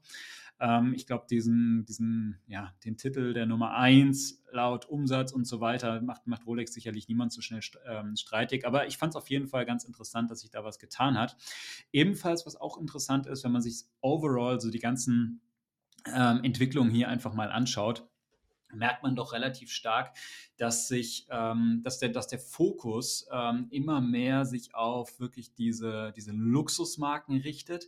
Das heißt, äh, viele Marken, die jetzt ähm, in einem, in einem niedrigeren Preissegment angesiedelt waren, so unter dreitausend Schweizer Franken, die haben sich schwer getan oder haben sich viele auch eher vom Gesamtumsatz nach unten entwickelt oder sind ein bisschen, sind ein bisschen abgefallen. Das sieht man zum Beispiel auch an der Marke wie Longines, die, die ähm, deutlich äh, auch abgefallen ist oder jetzt auch von Audemars Piguet zum Beispiel über geholt wurde, ähm, während diese, diese High-End-Luxusmarken sich eher positiv entwickelt haben. Ähm, also da, da merkt man, dass sich da, dass der Fokus des Marktes sich immer mehr auf wirklich dieses, dieses richtige Premium-Segment richtet. Das ist etwas, das hatten wir letztes Jahr auch. Ähm, ich glaube, wir hatten mal so, irgendwann hatten wir auch eine Folge gemacht, Ralf, da hatten wir auch über diese ganzen Marktentwicklungen gesprochen. Und das Thema ist halt tatsächlich, dass gerade so dieses Einstiegspreissegment, jetzt kann man darüber diskutieren, sind dreitausend Schweizer Franken noch Einstiegspreissegment, aber jetzt mal ähm, sicherlich auch das Segment so unter zweitausend Schweizer Franken. Da wird halt tatsächlich vieles auch durch Smartwatches substituiert, äh, muss man einfach sagen. Da haben die, die Marken, die sich in diesem Segment bewegen, deutlich mehr Probleme ähm, durch diese ähm, aufkommende oder immer stärker werdende Konkurrenz der Smartwatches, während wirklich dieses High-End-Luxus-Segment, dass das wächst, darauf richtet sich sehr stark der Fokus. Ich meine, das ist natürlich auch das, was man im Moment äh, auch merkt, wenn man sich so ein bisschen ähm, umschaut in der Uhrenwelt. Ähm, die Marken, über die die Leute reden, das sind halt ja, die, die, die großen, die großen Luxus-Brands, so Rolex, Patek, A P, Richard Mille und, und so, wie sie alle heißen. Ähm, das ist, das ist einfach schon was, was man aktuell sehr stark sieht und das ist was, was man auch an diesen Tabellen hier sieht, was ich auch ähm, ganz interessant finde. Und ähm, ja, ansonsten, ähm, was man, was man auch noch äh, dazu sagen muss, ist äh, witzigerweise, dass Rolex, Patek und A P, so vielleicht diese ganz großen drei, wenn man die mal so in Summe nimmt, haben die circa einen äh, Marktanteil in, in dem Gesamtmarkt von knapp vierzig Prozent. Also auch das, wir, wir versuchen immer ja diese bisschen diese äh, Hype-Themen auch etwas zu reduzieren, aber wenn du dich wirklich mal so umschaust, geht es ja ganz viel um diese drei Marken und tatsächlich sind das die, auch die drei Marken, die halt auch laut dieses Reports irgendwie einen sehr großen Anteil dieses gesamten Marktes eben auch ausmachen und äh, dementsprechend halt auch vielleicht, was heißt zu Recht, die Aufmerksamkeit haben, das ist immer schwer zu bewerten anhand dieses Reports, aber zumindest ähm, spiegelt sich die Aufmerksamkeit, die man auf diesen Marken sieht, auch hier in diesem Report auch wieder. Das ist vielleicht auch das, was, was man sagen kann. Ähm, Ja, klarer, klarer Gewinner ähm, oder ein ganz, ganz klarer Gewinner neben Cartier war tatsächlich jetzt auch äh, Audemars Piguet in dem letzten Jahr. Ähm, ganz witzig oder ganz interessant, sie haben tatsächlich jetzt erstmalig Patek Philippe überholt und auch äh, Longines abgeholt. Ähm, wenn man sich das anschaut, zwanzig siebzehn beispielsweise, Sie haben jetzt ja hier so eine, so eine Fünfjahressicht, war Audemars Piguet in, in Bezug auf den Umsatz noch auf Platz sieben. Äh, ist lange auf Platz sieben geblieben, dann auf Platz sechs hochgestiegen und ist jetzt dieses Jahr auf, oder im letzten Jahr auf Platz vier gewesen. Also hinter Cartier und Omega kam dann Audemars Piguet. Ähm, auch das spricht, glaube ich, sehr stark, oder auch das ist, glaube ich, was, was jetzt nicht unbedingt verwunderlich ist. Ähm, sehr, sehr starke Entwicklung natürlich in den letzten Jahren gemacht, ähm, diverse Preiserhöhungen gehabt. gehabt, die auch ähm, sicherlich den, den Umsatz nach oben getrieben haben, aber halt auch die Nachfrage ist immens angestiegen bei Audemars Piguet und ich würde sogar behaupten, wahrscheinlich auch deutlich stärker als bei Patek Philippe zum Beispiel in den letzten Jahren, ähm, weil so die Modelle, die bei Patek so stark im Fokus waren, jetzt zum Beispiel Nautilus und Co., die sind schon auch länger im Fokus, aber bei Audemars Piguet hat sich da so ein Shift ergeben und das fand ich auf jeden Fall auch nochmal interessant zu sehen. Ähm, Ob man die Entwicklung jetzt gut findet oder nicht, das, das, das sei jetzt mal dahingestellt. Ähm, das, das bleibt natürlich jedem selbst überlassen. Wir hatten ja auch zuletzt mal eine Folge gemacht über die Audemars Piguet Neuheiten. Ähm, aber jetzt wirklich so von der Sache her muss man sagen, äh, beachtlich, wo die stehen, wirklich. Ähm, und auch das ist immer interessant bei diesem Report. Ähm, es gibt so eine geschätzte, äh, man hat hier so Schätzungen über die Anzahl produzierter Uhren. Und wenn man sich das mal so anschaut, Rolex mit knapp einer Million, Cartier sechshunderttausend, schätzt man Omega fünfhundertsiebzigtausend, äh, Longines zum Beispiel eins Komma acht Millionen, Tissot, die Marke hier mit dem Abstand am, am meisten produzierten Uhren, rund drei Komma eins Millionen produzierte Uhren. Und Audemars Piguet wird mit fünfundvierzigtausend angegeben, äh, Patek Philippe mit achtundsechzigtausend, also Patek Philippe deutlich mehr Uhren äh, produziert als Audemars Piguet, trotzdem Umsatz etwas geringer, also auch das ist ganz interessant, das heißt also quasi der Umsatz pro Uhr ist bei Audemars Piguet aktuell geschätzt laut dieses Reports etwas höher und ähm, das aber jetzt auch hier das Bezeichnende, eine Marke mit sehr, sehr, sehr wenig produzierten Uhren, trotzdem in den Top zehn mit dabei und zwar auf Platz sieben, wenn ich mich jetzt hier in der Tabelle nicht verzählt habe, ist Richard Mille. fünftausend produzierte Uhren, trotzdem einen Gesamtumsatz von eins Komma eins Milliarden Schweizer Franken und damit hinter Patek Philippe. Ähm, auch das Wahnsinn, wenn man sich das mal schaut, der Umsatz pro Uhr ist extrem hoch hier. Ja. Das ist noch was, was mir aufgefallen ist. Weiß nicht, Raf, gab es noch was, was du äh, besonders äh, beachtlich fandest in dem Report? Ja, ich habe mir auch noch ein paar Sachen notiert und zwar äh, mal vorweg ein persönliches, nicht ein persönliches Highlight, aber ein äh, Highlight, welches man vielleicht sonst übersieht. Und zwar der, ähm, beziehungsweise die Franzö- das französische Luxushaus Hermès stellt ja auch in der Schweiz Uhren her. Mhm. Sehr coole Uhren, muss ich sagen. Also äh, vielleicht mal äh, kurz off-topic in dem Moment. Gewisse Modeuhren, wie solche von äh, Ralph Lauren oder, oder Hermès oder ähm, ja, jetzt spontan fällt mir da nicht mehr ein, sind auch cool, beziehungsweise die haben richtig coole Uhren gemacht und auch Gucci zum Beispiel hat in den neunzigern, achtzigern richtig, richtig coole Quarzuhren gemacht, teilweise auch mechanische so. Ähm, mhm. Und ich finde, dass diese, diese Modeuhren nicht pauschal äh, ja, verrufen sein sollten, weil natürlich eine Emporio Armani-Uhr heutzutage, die ist bestimmt cool für jemanden, der einfach eine, eine Uhr sucht, die ihm optisch anspricht und wenn sie das macht, dann passt sie auch, aber einfach aus einer Sicht äh, von eben einem Uhrenliebhaber sind die Uhren offensichtlich äh, ja, mehr für die Masse gemacht als für die Liebhaber. Aber tatsächlich äh, ist es bei Hermès nicht so, die, die machen extremst hochwertige Uhren. Mhm. Und ähm, die haben es jetzt in die Top zwanzig geschafft und die sind direkt auf Platz neunzehn gechartet, wenn man das so sagen kann. ähm, ja. Yes, äh, ja, und die, die sind auf Platz neunzehn jetzt eingestiegen. Ich hoffe, die können sich da ein bisschen halten. Die waren tatsächlich seit zwanzig siebzehn nicht vertreten. Mhm. Und ähm, was da vielleicht äh, auch noch interessant ist, Rado, eine Marke, die ich sehr cool finde, die hatte zwanzig achtzehn äh, zwei Plätze gut gemacht, von Platz zwanzig auf Platz äh, achtzehn. Mhm. Die ist in den letzten ähm, Jahren dann aber wieder gesunken und ist tatsächlich im letzten Jahr auch nicht mehr vertreten.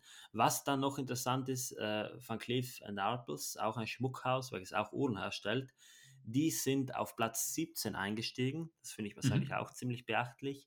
Mhm. Und nur einen Platz äh, darunter ist Chopard auf der achtzehn wieder eingestiegen. Also die waren zwanzig zwanzig äh, nicht vertreten, weil sie in den letzten beiden Jahren schon auf äh, Platz zwanzig waren und sind dann praktisch äh, wahrscheinlich auf Platz einundzwanzig gefallen, das weiß ich jetzt nicht.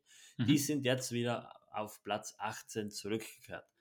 Was auch noch auffällt, ähm, Jaeger LeCoultre ist äh, ja, seit Jahren auf dem absteigenden Ast. Die sind zwanzig siebzehn und zwanzig achtzehn auf Platz elf stagniert und dann sind sie mittlerweile auf Platz vierzehn abgefallen. Ich weiß nicht, ob das so weitergehen wird. Mal schauen. Äh, Breitling ist in den letzten Jahren eigentlich immer gestiegen, aber vom vorletzten auf das letzte Jahr stagniert. Und auch Richard Mille ist in den äh, letzten beiden Jahren stagniert. Und ich ahne, dass es bei Richard Mille oder ich Ich könnte es mir vorstellen, das sind sehr, sehr, sehr außergewöhnliche Uhren, äh, die sich ja irgendwo auch absichtlich in den Preissegment positioniert haben seit der Gründung. Ich könnte es mir gewissermaßen vorstellen, dass die ähm, wirklich komplett aus der Mode kommen. Das äh, ich, ich, ich glaube tatsächlich. Ich glaube tatsächlich aber auch, dass bei Richard Mille auch das Ding ist, fünftausend Uhren, die, die stellen halt auch nicht mehr her. Ähm, die verkaufen alles, was sie haben. Und Da, da passiert nicht mehr, glaube ich. Weißt du, das, also ich glaube halt, ja, während ja, halt ja. manche Marken, zum Beispiel jetzt Audemars Piguet, noch vor, vor Jahren halt auch eine Marke, wo sich vieles einfach nicht verkauft hat. Äh, man muss ja mal ganz ehrlich sein, auch die Royal Oak ist ja auch die letzten Jahre erst so richtig heiß geworden. Oder so Sachen wie die Offshore-Modelle oder sowas, die lange Zeit eher links liegen gelassen wurden, sind jetzt plötzlich richtig heiß.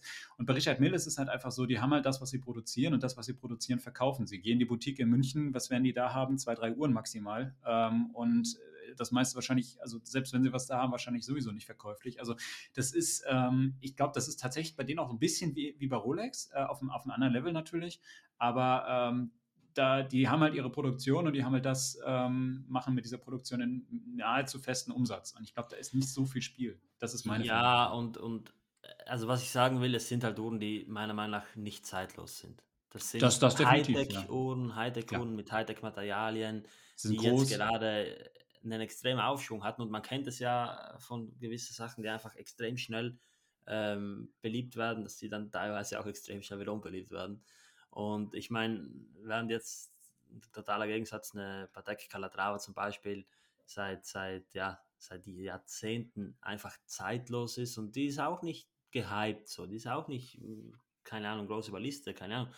Ähm, aber bei den Uhren weiß man halt, dass die zeitlos sind, einfach schlicht keine übertriebene Spielereien und so eine Richard Mille, ich kann es mir wirklich vorstellen, dass, dass die diese absolut äh, ja, hohen Preise über, über, über den Listenpreis nicht äh, ewig halten können. Mal schauen, wie es weitergeht. Was dann noch auffällt, ähm, wenn ich mir das Ganze anschaue, I W C war in den letzten Jahren auch eher sinkend, die haben jetzt wieder einen Platz gut gemacht. Mhm. Ähm, da Heuer fährt so eine, so eine, ja, so eine Auf- und Ablinie, die waren zwanzig achtzehn mal auf Platz äh, neun, auf, auf Platz acht, sonst immer Platz neun. Jetzt sind sie wieder auf Platz zehn äh, heruntergekommen. Mhm. Hublot konstant auf Platz zwölf. Die waren äh, zwanzig neunzehn mal auf Platz elf. Aber ich glaube, das könnte sich im nächsten Jahr auch ein bisschen nach oben bewegen. Gleich wie es jetzt bei Vacheron so war, beziehungsweise in dem Jahr so. Mhm. Äh, Vacheron war auch äh, ja, stagnierend. Dann hat es zwei Plätze verloren. Jetzt hat es aber wieder zwei Plätze gut gemacht. Also ist jetzt wieder auf der Beliebtheit von zwanzig siebzehn. Wobei das so nicht gesagt werden kann, weil äh, die ja, Beliebtheit natürlich, ist klar. Genau, das war ein anderer Markt damals, das kann man jetzt nicht gleichsetzen. Ja, definitiv, definitiv. Bulgari hat ähm, ja, drei Plätze verloren, die waren wirklich von zwanzig siebzehn bis zwanzig zwanzig konstant auf Platz äh, siebzehn in diesem, in diesem Chart. Mhm. Die sind jetzt tatsächlich auf Platz zwanzig abgestürzt.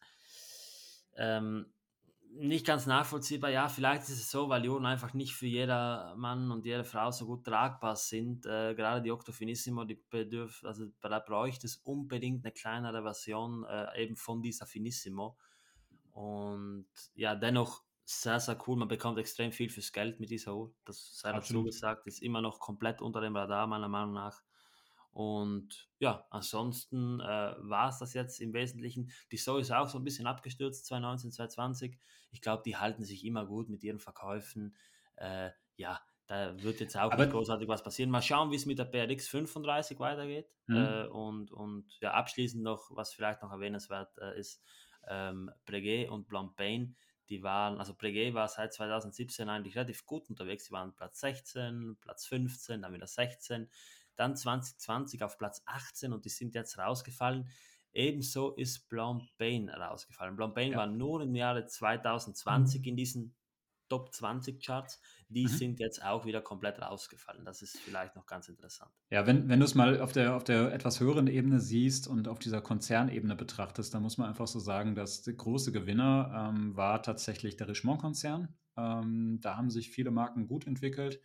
Ähm, abgesehen Gilles-Lecoultre, okay, die, die, die, die sind auf dem sinkenden Ast, aber Vacheron hat sich gut entwickelt, äh, I W C hat sich ganz gut entwickelt, äh, Cartier sowieso, ähm, also da ist einiges, äh, Panerai ist ziemlich, stagniert ziemlich oder bleibt ziemlich auf einem Level, ähm, also ich glaube tatsächlich, da haben, haben sich viel, haben viele Marken echt eine gute, gute Entwicklung tatsächlich auch gemacht die letzten Jahre, ähm, während die Swatch Group zum Beispiel äh, eben halt scheinbar an Boden verloren hat. Also Omega etwas, etwas äh, gesunken im Vergleich zum, zum, zum Markt. Ähm, andere Marken wie Longines, wie äh, Tissot äh, auf jeden Fall äh, g- gesunken. Ähm, ja, oder du hast auch eben auch schon gesagt, Breguet zum Beispiel äh, ist, ist rausgefallen, Blancpain ist nicht mehr unter den Top zwanzig dabei. Also das, das ist tatsächlich, ähm, ja, das ist ganz, ganz interessant zu sehen und ist schade, aber wir werden ja heute auch noch ein bisschen über die Swatch Group oder vielleicht über eine Marke der Swatch Group reden.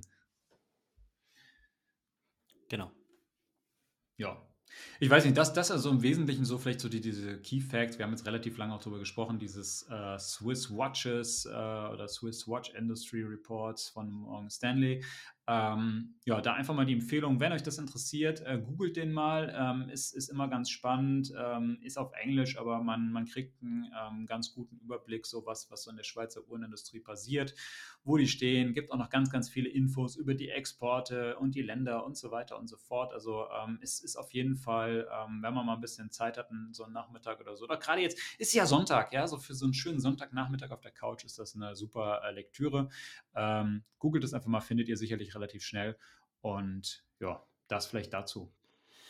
Ja, und dann würde ich sagen, Chris, lass uns auch schon zum nächsten Thema kommen, zu unserem zweiten Thema. Wir sind schon bei zweiundfünfzig Minuten, also ich glaube, das wird jetzt eine, es eine wird Folge. Es wird eine lange Folge heute. Es wird eine lange, lange Folge, Folge. Deswegen äh, lehnt euch entspannt zurück, noch ist nicht vorbei für heute.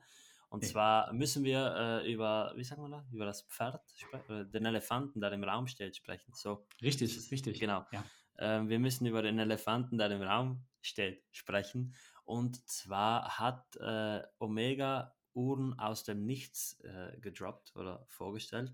Mhm. Und ähm, ja, es, äh, es, es ist, es ist äh, ja, interessant. Chris, sag mal was dazu. Ja, also, ähm, ich hatte tatsächlich nicht mit gerechnet oder ich hatte es nicht auf dem Schirm gehabt, muss ich ehrlich zugeben. Ähm, Omega hat im Rundumschlag, ich glaube, aus acht Kollektionen äh, Neuheiten vorgestellt. Ähm, das heißt, es wird ein Großteil ähm, der Neuheiten sicherlich für dieses Jahr gewesen sein. Wir wissen es nicht genau, es kann natürlich immer noch was kommen. Äh, vielleicht jährt sich noch das eine oder andere NASA-Jubiläum oder ähm, sonstiges, was, was noch zelebriert wird. Aber ich glaube, so den Großteil der Neuheiten werden wir dieses Jahr gesehen haben von Omega. Und Und da waren all in ein paar interessante Modelle dabei. Und ich würde einfach äh, vorschlagen, wir gehen es mal so ein bisschen äh, chronologisch durch und Chris, ich höre dich nicht mal. diskutieren einfach mal über die Uhren, die da so kamen. Und äh, allen voran, so dass das erste äh, Release, was mir ins Auge gestochen ist, als diese Neuheiten plötzlich äh, rausgehauen wurden, war, es gibt eine neue Variante der äh, Planet Ocean. Und zwar ähm, ist das die Seamaster Planet Ocean Ultra Deep. Ähm, das ist so die Extremtaucheruhr von, von Omega, vielleicht so ein bisschen das Äquivalent, will jetzt gar nicht zu viel nehmen, da kommen wir gleich mal drauf zu sprechen, der, der Deep Sea von, von, von Rolex. Ähm, wir haben hier eine Uhr, die ist unglaublich groß, äh, fünfundvierzig Komma fünf Millimeter, es gibt sie in zwei Varianten, in, in, in Stahl, oder also in einem Edelstahl oder wie Omega sagt, in Omega-Stil ähm, und in einer Titan-Variante. Ähm, großes Gehäuse, dicke Uhr, ähm, Keramiklünette, klassisches Taucheruhrendesign.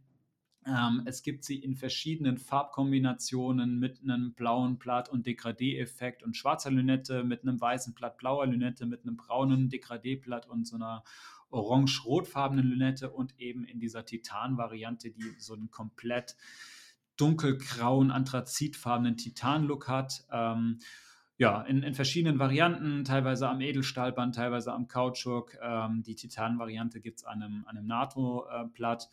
und ist so die Extremtaucheruhr. sechstausend Meter wasserdicht, also das ist schon ordentlich, da kann man echt nichts sagen. Mit der kannst du richtig tief nach unten, tiefer als wir jemals tauchen können werden, auch als Menschen. Ähm, also zumindest Chris, als, kannst du mich hören? Ich höre dich als, nicht. Als Taucher ohne, ohne ähm, U-Boot um dich herum. Ähm, auf jeden Fall eine, eine beeindruckende Extremtaucheruhr, äh, verbaut ist das Inhouse-Kaliber neunundachtzig zwölf, das ist ein automatisches Werk, natürlich wieder mit Meters-Zertifizierung, ähm, Koaxialwerk, so also klassischer Master-Chronometer, wie man es von Omega kennt, also sicherlich ein sehr, sehr gutes Werk, da brauchen wir gar nicht drüber diskutieren, fünfzehntausend äh, Gauss, äh, resistent gegenüber von Magnetfeldern, ähm, also alles wunderbar. Ähm, ich würde sagen, es ist keine typische Raffuhr. Ähm, zumindest sehe ich die jetzt nicht unbedingt an dir. Ähm, aber hast du dir die mal angeschaut? Ja, da hast du natürlich recht. Ähm, wobei ich sagen muss, dass äh, eine Uhr, die dieser Uhr ziemlich, oder eine Uhr, oder, das ist jetzt kompliziert, äh, eine Uhr, die äh, von daher sich die wahrscheinlich inspirieren lassen hat, das sagen wir mal so, nämlich die Rolex ähm, Deep Sea, mir ziemlich gut passt. Ich habe die tatsächlich probiert und ich muss sagen, die hat mir am Handgelenk besser gepasst als ein Submariner. Das äh, klingt jetzt vielleicht unverständlich, aber es ist ganz einfach deswegen so, weil die Submariner ähm, eben ziemlich platt am Handgelenk auffliegt, wohingegen die Deep Sea mit ihren gerundeten Hörnern sich ans Handgelenk anschmiegt, ist fast schon gewölbt auf der Unterseite, kann man mit diesem Lachs äh, behaupten. Und ja, äh, was soll ich sagen? Also ich, ich bin sowieso jemand, der, der, also ich würde jede Uhr tragen, grundsätzlich, weil, weil mhm. ich mich einfach für mhm. alle Uhren interessiere, so im Sinne von, ich, ich würde niemals eine Uhr nicht tragen, aber der Unterschied ist halt, ich würde mir die halt, ja, momentan nicht kaufen. Ich, ich sage auch, ich, ich sage auch nicht, dass ich mir die nie kaufen würde, weil Geschmäcker verändern sich ja bekanntlich, aber es wäre halt jetzt momentan natürlich keine Uhr, auch vom finanziellen her, die ich mir ähm, kaufen würde. Mhm. Ja, genau, also finanziell, ähm, um das einfach nochmal ganz klar zu sagen, was kostet diese Uhr am Edelstahl, also in Edelstahl mit, mit Edelstahlband sind das zwölftausend Euro, ähm, die Variante in Titan ist ein Ticken teurer, die kostet zwölftausendachthundert Euro, das ist natürlich ein stolzer Preis, ähm, du hattest jetzt tatsächlich eben schon mal kurz ähm, die, die Deep Sea jetzt auch hier genannt hast, gesagt, die ist sicherlich äh, inspiriert von dieser Uhr, ähm, den direkten Vergleich würde sie sicherlich gewinnen, also äh, die, die Omega jetzt hier sechstausend Meter Wasser Dichtigkeit. Die Deep Sea hat ja nur dreitausendneunhundert, also knapp äh, viertausend Meter Wasserdichtigkeit. Ähm, da ist jetzt die, die Ultra Deep Planet Ocean hier noch ein, noch ein Ticken, noch ein Ticken mehr Tieftaucher. Aber ja, ich muss sagen, als das Release rauskam, hat halt eben eine Variante besonders hervorgestochen. Und das ist halt diese Variante mit diesem ähm, blauen Blatt, die so einen Farbverlauf hat, zum Schwarz hingehend am Rand. Also so ein klassischer Degradé-Effekt, wobei wirklich von einem, von einem hellen Blau zu einem ganz, ganz dunklen Schwarz hin am Rande. Ähm, sicherlich auch was, was halt eben diese, diese Tiefe des Meeres irgendwie verdeutlichen soll. Und man muss ehrlich sagen, da kommt halt eine Uhr sofort in den Kopf, die halt sehr, sehr ähnlich ist, äh, auch vom Zifferblatt und vom gesamten, vom gesamten Erscheinungsbild. Und das ist halt dann eben die, die äh, Rolex äh, Deep Sea mit diesem sogenannten James Cameron-Blatt, ähm, wo du halt oben, also von, von, von, von, von zwölf auf sechs Uhr quasi einen Farbverlauf hast, von einem hellen Blau zu einem, zu einem ganz tiefen Schwarz. Und hier ist es halt eben so von der, von der Mitte ausgehend zum Rand hin. Ansonsten sehen sich beide Uhren tatsächlich relativ ähnlich. Also beide schwarze Keramiklinette, ähm, die Deep Sea vierundvierzig Millimeter Edelstahl, die Omega fünfundvierzig Komma fünf Millimeter. Ab einer gewissen Größe macht es vielleicht aber auch gar nicht mehr so viel Unterschied. Ähm, beide an einem, an einem Edelstahlband verfügbar, ähm, so, so ein dreigliedriges. Ähm, da da gibt es relativ viel Ähnlichkeit, muss man einfach so sagen. Und auch preislich sind sie jetzt in einem nicht ganz unähnlichen Segment. Also die Deep Sea kostet aktuell mit dieser James Cameron-Variante dreizehntausendzweihundertfünfzig Euro. Äh, wie gesagt, ich hatte hier ges- gesehen, die, die Planet Ocean sind, liegt bei zwölftausend. Also auch das ist jetzt nicht so weit voneinander entfernt. Äh, sind sicherlich zwei Extremtaucheruhren, die da in einem sehr ähnlichen äh, Segment unterwegs sind oder ein sehr ähnliches Segment bedienen sollen. Das ist natürlich nichts, was wirklich ein, ein Taucher heutzutage braucht und benötigt, sondern da geht es eher darum, was ist technisch möglich. Ähm, ja, Fand, fand ich auf jeden Fall aber relativ auffällig, dass diese Uhren doch sehr nah aneinander dran sind und äh, hat mich auf den ersten Blick ein bisschen gewundert, aber wir kommen ja gleich noch zu ein paar weiteren Neuheiten und da können wir auch mal dann drüber sprechen, was wir da vielleicht noch äh, oder was uns da noch so aufgefallen ist. Hast du noch abschließende Worte zu dieser Ultra Deep? Ist da noch irgendwas, wo du sagst, das ähm, sollte man nochmal betonen? Ich frage mich, ob ich die Uhr jemals in freier Wildbahn sehen werde. Ähm, irgendwo habe ich das Gefühl, dass das immer so diese, ja, das ist ja auch bei einer Deep Sea so. Ich meine, Deep Sea sieht man wahrscheinlich eher noch in der freien Wildbahn, weil ich meine, man muss ja nehmen, was man bekommt, so unter Anführungszeichen, oder? Ähm, aber ja, es ist eine coole Uhr und ich glaube, wenn die jetzt jemand mit kräftigen Handgelenken trägt, ähm, dann kann das schon auch so ein Signature-Piece sein, weißt du? Das ist halt wie wahrscheinlich so Richtung mhm, äh, Blockbluff, ein bisschen weniger ähm, exzentrisch und ja, mhm. ist, optisch, optisch ist es mhm. eine schöne Uhr, da kann man meiner Meinung nach wenig sagen. Sie ist natürlich ziemlich massiv und die hat auch ein bisschen mhm. viel auf den Rippen. Das ist einfach so. Aber man muss sich halt in dem Moment auch den, den, des Zweckes bewusst sein, dass es halt eben eine Heavy-Duty-Uhr ist. Und ja, für das sieht es jetzt ja. nicht so schlecht aus. Also. Nee, also schlecht sieht die, um Gottes Willen, schlecht sieht die gar nicht aus. Ähm, es ist halt, wie gesagt, es geht da viel drum, was ist halt technisch möglich ähm, in einer Uhr, die trotzdem noch in, einer, in gewisser Art und Weise tragbar ist. Ähm, also insofern ähm, absolut Respekt dafür, was, was Omega da gemacht hat. Ähm, ist, ist sicherlich eine sehr gute Uhr. Ich würde sie gerne mal live sehen. Ich weiß, dass sie an meinem Handgelenk viel zu groß wäre, aber ähm, live würde ich sie gerne mal sehen und würde sie gerne mal anlegen. Ähm, gerade die Titan-Variante würde mich mal interessieren, auch wie die vom Gewicht so ist. Aber ähm, ja, wie, wie gesagt, mir ist so ein bisschen halt äh, aufgestoßen, dass die eine Variante doch sehr nah optisch an der Deep Sea dran ist. Aber machen wir mal weiter. Ähm, es gab noch eine, noch eine weitere Neuigkeit in, in Sachen Taucher von Omega, ähm, und zwar die ganz äh, beliebte und sehr erfolgreiche Diver dreihundert M, ähm, also der klassische äh, Omega Diver zweiundvierzig Millimeter Edelstahlgehäuse.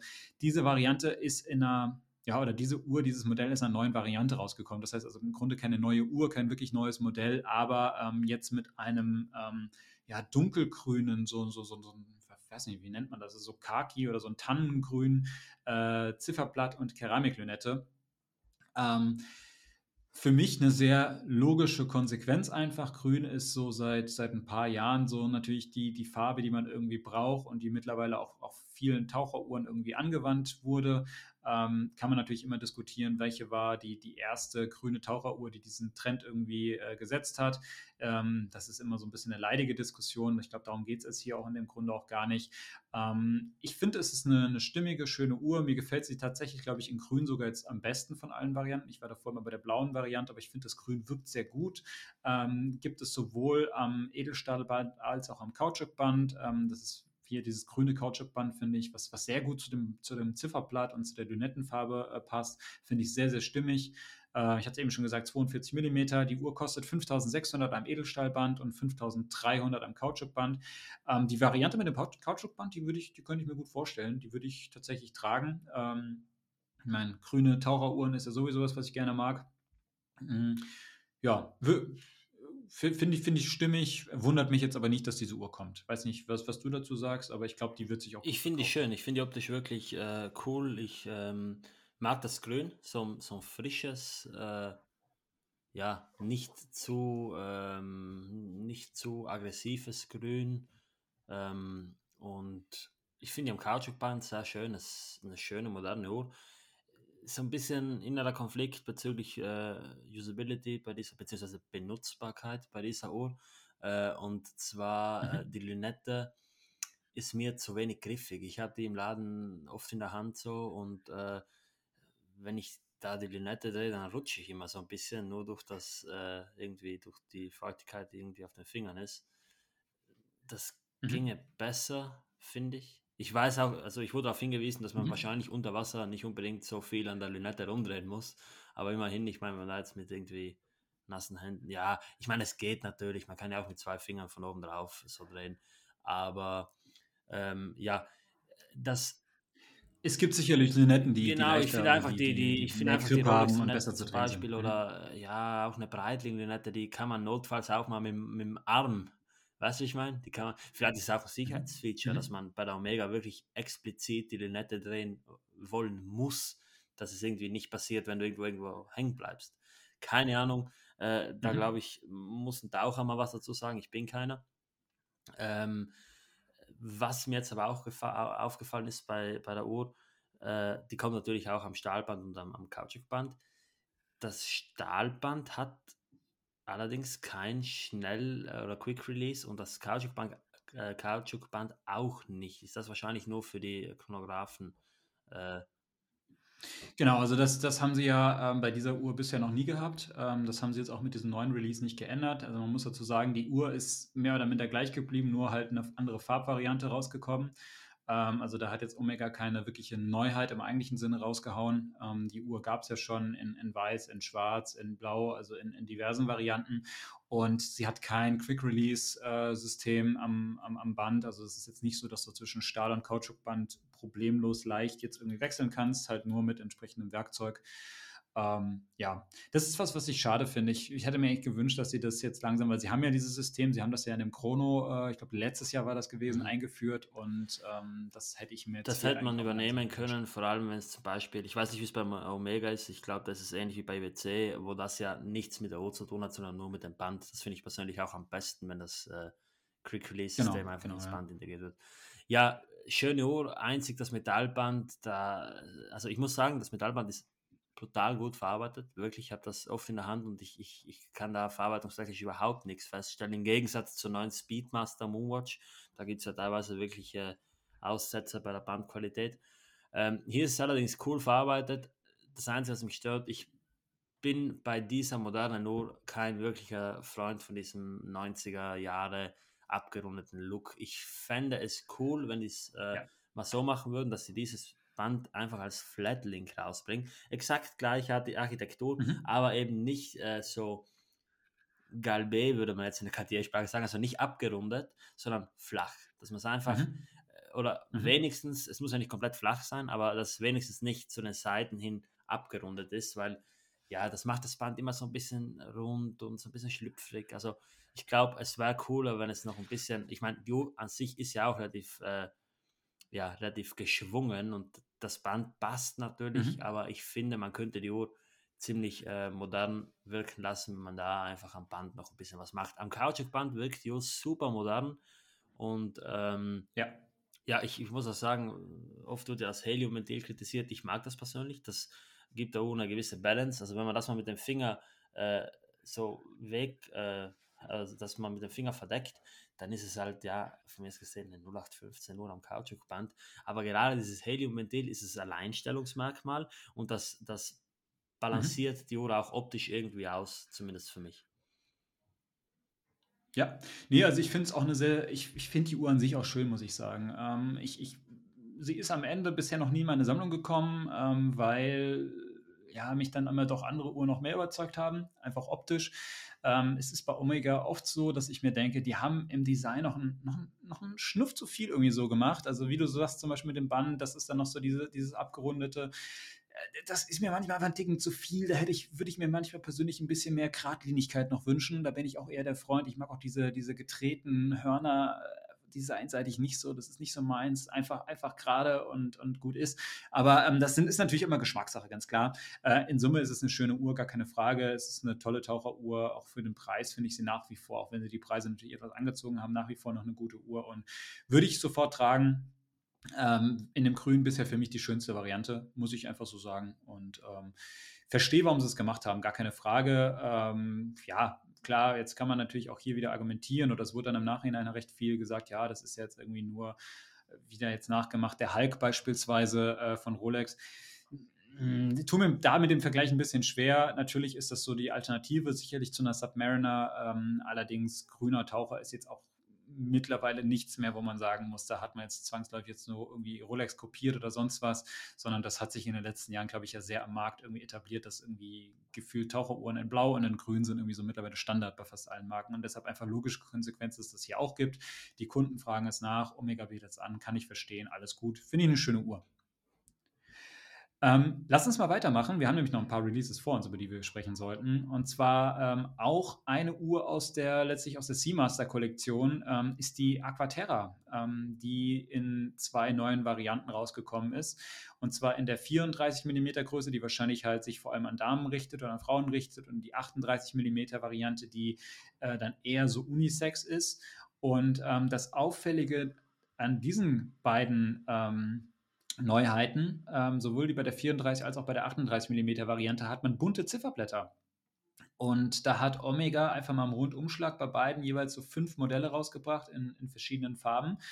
Ähm, sind auch ein paar ganz coole Farben dabei, muss ich sagen. Also jetzt mal bei der achtunddreißig Millimeter, das ist jetzt die, die ich mir eher im Detail angeschaut habe, haben wir so ein Blau, es gibt ein Grün, es gibt so einen, so einen Sandfarben, dann ein Orange, äh, was wirklich auch relativ strahlend ist, und dann ein richtig kräftiges Rot. Ich glaube, Omega bezeichnet es als Terrakotta. Ähm, ja, bunte, bunte Uhren, äh, viele davon sicherlich gut geeignet für den Sommer. Ähm, die Uhr ist hundertfünfzig Meter wasserdicht. Äh, Aquaterra ist ja auch immer so ein bisschen die, die dressige Variante der, der, der Seamaster Äh, Kollektion. Also man hat hier irgendwie Uhren, die, glaube ich, auch sehr gut zu einem Anzug zum Beispiel funktionieren, aber genauso halt irgendwie auch zur, zur Badehose am Strand gut getragen werden können. Ähm, natürlich immer mit dem mit den Inhouse-Werken, äh, sehr, sehr guten Inhouse-Werken, muss man natürlich auch sagen. Das ist jetzt hier äh, in dem Fall das Kaliber achtundachtzig null null oder achttausendachthundert. Auch das natürlich wieder äh, mit Koaxialhemmung, Metas-Zertifizierung, allem drum und dran, fünftausend, äh, ja, fünftausend Gauss, Magnetfeldresistenz. Ähm, ja, man, man, man hat einen Sichtboden, man, man kann das Werk sehen, wie es bei Omega bei den modernen Uhren auch meistens auch üblich ist. Ähm, ja, ganz klar Saphirglas, und man hat ein Edelstahlband dran. Ähm, ich finde die Uhren ähm, schön. Also ich muss sagen, ich mag die Aquaterra-Kollektion eigentlich immer. Das sind für mich immer so irgendwie so tolle Allrounder-Uhren, die in sehr ähm, vielen Lebenslagen gut funktionieren. achtunddreißig Millimeter wäre mir persönlich ein bisschen zu klein. Ähm, aber das ist natürlich Geschmackssache, und ich weiß, dass die Nachfrage nach kleineren Uhren auch im Moment rasant ansteigt. Deshalb glaube ich, dass viele diese achtunddreißig Millimeter Variante sich gerne holen werden. Mhm. Toll finde ich auch das Datum auf sechs Uhr integriert. Das ist die per- beste per- oder perfekte Position für so ein Datum auf so einer Uhr, finde ich. Das sorgt für sehr viel Symmetrie. Ähm, ja, preislich sechstausenddreihundert Euro.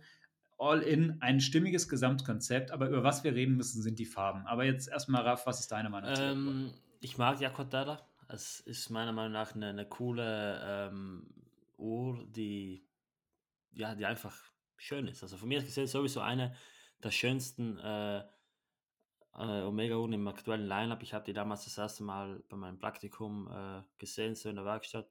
Und das war auf Anhieb eine coole Uhr. Damals war es die mit dem weißen Ziffernblatt am, am, am Caucho, äh, nee, am NATO. Und ja, ich finde auch die neuen Releases cool. Äh, Sehr äh, interessante Farben, auch mit diesem Sonnenschliff-Ziffernblatt. Allerdings, äh, also es gibt ja dann auch noch diese äh, Lady-Version in, in vierunddreißig Millimeter mit diesen noch schöneren Farben, meiner Meinung nach, mit diesen, ja, so ein bisschen weniger gesättigten Farben.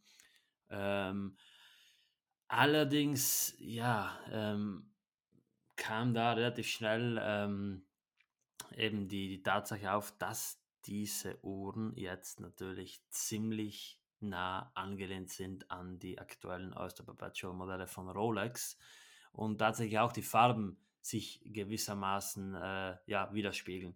Und das ist jetzt natürlich ja. so ein bisschen ein kritischer Punkt, muss man einfach sagen. Wobei auch äh, von meinem werten Kollegen Faisal auf Dubai, der hat auf Instagram ein Statement gepostet, wo er geschrieben hat, dass die äh, Uhren in diesen Farben einfach für die Leute sind, die ein bisschen was weniger Auffälliges wollen, stimme ich ihnen gewissermaßen zu, aber ich glaube, ja, äh, da muss man ganz offen zugeben. Ich meine, ich bin weder Rolex-Fanboy noch Omega-Fanboy, aber es ist hier schon ziemlich offensichtlich, dass da äh, ja, so ein bisschen Trittbrett gefahren wurde.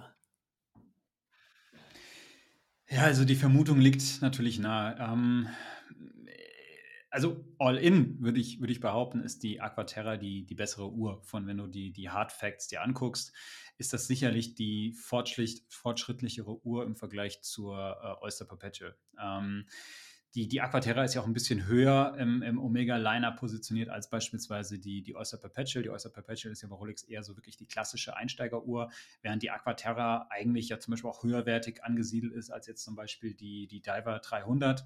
Ähm, das merkst du auch in der Preisgestaltung bei diesen äh, Modellen. Aber ähm, ja, natürlich, man, man hat hier eine, eine bunte Kollektion rausgebracht, also bunt wirklich im Sinne von Zifferblattfarben. Ich finde die Zifferblattfarben für sich genommen auch alle schön, gar keine Frage. Ich finde auch diesen Sonnenschliff schön, das gefällt mir alles gut. Aber wenn man sich das halt so all in anschaut, muss man sagen, ja, hat man sich da sicherlich ein bisschen inspirieren lassen von dem Erfolg der bunten Oyster Perpetual Modelle. Ähm, witzig ist halt wirklich, dass es fast zu jeder Uhr hier ein Äquivalent auf der, auf der Rolex-Seite äh, oder auf Rolex-Seite oder aus dem Rolex Oyster Perpetual Lineup gibt. Ähm, ja, muss ich sagen, ist mir so ein bisschen sauer aufgestoßen. Ganz ehrlich. Ähm, Wir hatten es eben bei der Planet Ocean schon mal gesagt. Wir haben es jetzt hier bei der Aquaterra auch ähnlich, dass man das Gefühl hat, ein bisschen Inspiration ist vielleicht da. Nicht, nicht, nicht die Uhren an sich, ja, die sind auf jeden Fall eigenständig. Das sind natürlich auch alles klassische Omega-Formen und, und, und so weiter. Da brauchen wir gar nicht drüber reden. Aber gerade halt diese Gestaltung mit den Zifferblättern, das, das fällt hier doch ein bisschen auf, ehrlich gesagt.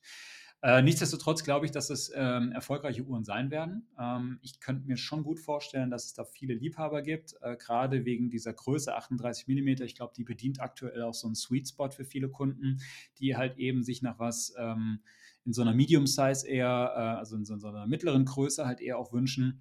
Ähm, man merkt ja auch gerade die Nachfrage nach Uhren in sechsunddreißig Millimeter nimmt massiv zu. Ich glaube, achtunddreißig ist für viele eine ganz, ganz tolle und stimmige Größe, wo sie sagen, das ist nicht zu groß, das ist aber auch nicht zu klein, das ist trotzdem sowohl sportlich als auch äh, elegant äh, tragbar. Ähm, insofern kann ich mir vorstellen, dass das Uhren sind, auch gerade mit diesen bunten Blättern, die gut ankommen werden am Markt. Ähm, sollen wir vielleicht einfach weitermachen? Es gibt ja noch ein paar Neuheiten, über die wir sprechen können. Ja, genau. Es gibt dann äh, auch neue Speedmaster-Modelle und äh, da ist jetzt so, dass Omega vor allem bei der Speedmaster ähm, siebenundfünfzig, also bei dieser ja, so Heritage-Linie, ähm, die Größen ein bisschen verändert hat, und zwar zu meinem Gunsten, würde ich da mal ganz frech behaupten. Und zwar, ja genau, du, du freust dich, sind die ja. Jetzt ein bisschen kleiner geworden, die sind jetzt auf ähm, vierzig Komma fünf Millimeter heruntergesetzt worden. Ich glaube, vorher waren die bei, ich glaube, du kannst mir jetzt helfen, das habe ich... Ich, ich glaube, ich glaub einundvierzig Komma fünf ja, genau. Oder sowas. Also die waren über, es ist nicht viel. Also die, die, sind, die sind nicht viel, aber schon, schon ein Stück. Also die sind auf jeden Fall jetzt ein bisschen gemäßigter. Und die sind vor allem, und das fand ich eigentlich das, auch das Gute bei der ganzen Sache, die sind von der Höhe auch, äh, auch reduziert worden. Also ich glaube, die sind jetzt zwölf, also sind knapp dreizehn mhm. Millimeter hoch, äh, was relativ mhm. flach ist für ein Chrono. Und das liegt halt sehr stark an dem neuen Handaufzugswerk, was da drin verbaut ist. Das ist natürlich auch wieder wie bei Omega üblich ein, ein Inhouse-Werk. Das ist das Kaliber neunundneunzig null sechs. Äh, Säulenradkrone mit Koaxialhemmung, auch wieder hier Metas-Zertifizierung, fünfzehntausend Gauss, Magnetfeldresistenz und so weiter und so fort. Ihr kennt das schon. Doppeltes Federhaus, genau, aber halt wirklich diesmal ein Handaufzugswerk. Dadurch ähm, ist sicherlich auch diese geringe Bauhöhe möglich. Und ähm, ja, das finde ich immer gut. Also ich finde es super, wenn man Chronos flach macht. Und ähm, man muss sagen, diese dreizehn Millimeter sind für einen Chronographen sind das ist wirklich gut. Das, das, ist, das, ist, das ist sehr gut tragbar. Ähm, das ist dann eine Uhr, die, die wunderbar auch zum Beispiel unter so einer Hemdmanschette runterschlüpft, wenn sie möchte. Und ja, diese Speedmaster siebenundfünfzig-Kollektion ähm, oder diese, dieses, dieses Modell ist ja letztlich was, was immer so ein bisschen unter ferner Liefen äh, angesehen wurde. Das ist ja immer so eine Uhr, die so ein bisschen im Schatten der klassischen Moonwatch steht, also eure, inspiriert ist sie natürlich von der ersten Speedmaster, die neunzehnhundertsiebenundfünfzig eingeführt wurde. Ähm, deshalb, man hat hier noch nicht dieses klassische Moonwatch-Design. Äh, zum Beispiel sind die Hörner auch, auch noch gerade. Man hat dieses, diese Broad-Arrow-Zeiger, also diese, diesen breiten Stundenzeiger. Ähm, und und das, das ist alles noch so, so, so ein bisschen anderes Layout, als man es jetzt von der klassischen Moonwatch kennt, die, die hoch und runter natürlich immer gespielt wird. Und ähm, deshalb so eine, so eine schöne Alternative zur klassischen Speedy, die mir auch persönlich immer ganz gut gefällt. Auch hier, was ich auch cool finde, man hat ein, ähm, so ein Layout mit zwei Totalisatoren auf, auf, äh, drei und sech, äh, auf drei und neun Uhr und mit einem Datum auf sechs Uhr, also auch das Datum sehr schön integriert. Und es gibt wieder verschiedene Zifferblattvarianten. Also da muss man auch diesmal ähm, eine Lanze für Omega brechen und sagen, die haben viel mit bunten Blättern gearbeitet. Das gefällt mir. Es gibt so ein tiefes Rot, es gibt so ein schönes tiefes Grün, es gibt ein richtig kräftiges Blau. Alle mit so einem Degradé-Effekt. Und dann gibt es auch dieses klassische Schwarz, ähm, dann aber mit so ähm, ja, Fotina-farbenen äh, äh, Indizes. Also das heißt, man hat so, so einen creme-braunen ähm, als Indexfarbe, was natürlich hier so diesen Vintage-Charakter dann unterstreichen soll und dann so an das Original von neunzehnhundertsiebenundfünfzig erinnern soll. Aber all in finde ich schöne Uhren. Preislich liegen wir bei neuntausend Euro für, ähm, am Edelstahlband und achttausendsechshundert Euro am Lederband. Ist natürlich jetzt auch nicht ganz günstig. Man muss aber auch sagen, Omega hat in den letzten Jahren auch die Preise nach oben gezogen. Also jetzt eine, eine Speedmaster für knapp unter zehntausend Euro ist mittlerweile ja nichts Besonderes mehr. War lange Zeit eher was, wo viele gesagt hatten, um Gottes Willen mache ich nicht. Ähm, aber da muss man einfach sagen, da hat sich Omega auch so ein bisschen dem Markt angepasst und die Preise, Preise nach oben hingezogen. Welche Variante wird dir am besten gefallen? Ich würde sagen, dass ähm, ich erst jemanden vor kurzem ähm, zur, zur neuen I W C Pilots äh, Chronograph einundvierzig geraten habe und die Person auch sehr, sehr glücklich damit ist. Und ich habe mir jetzt überlegt...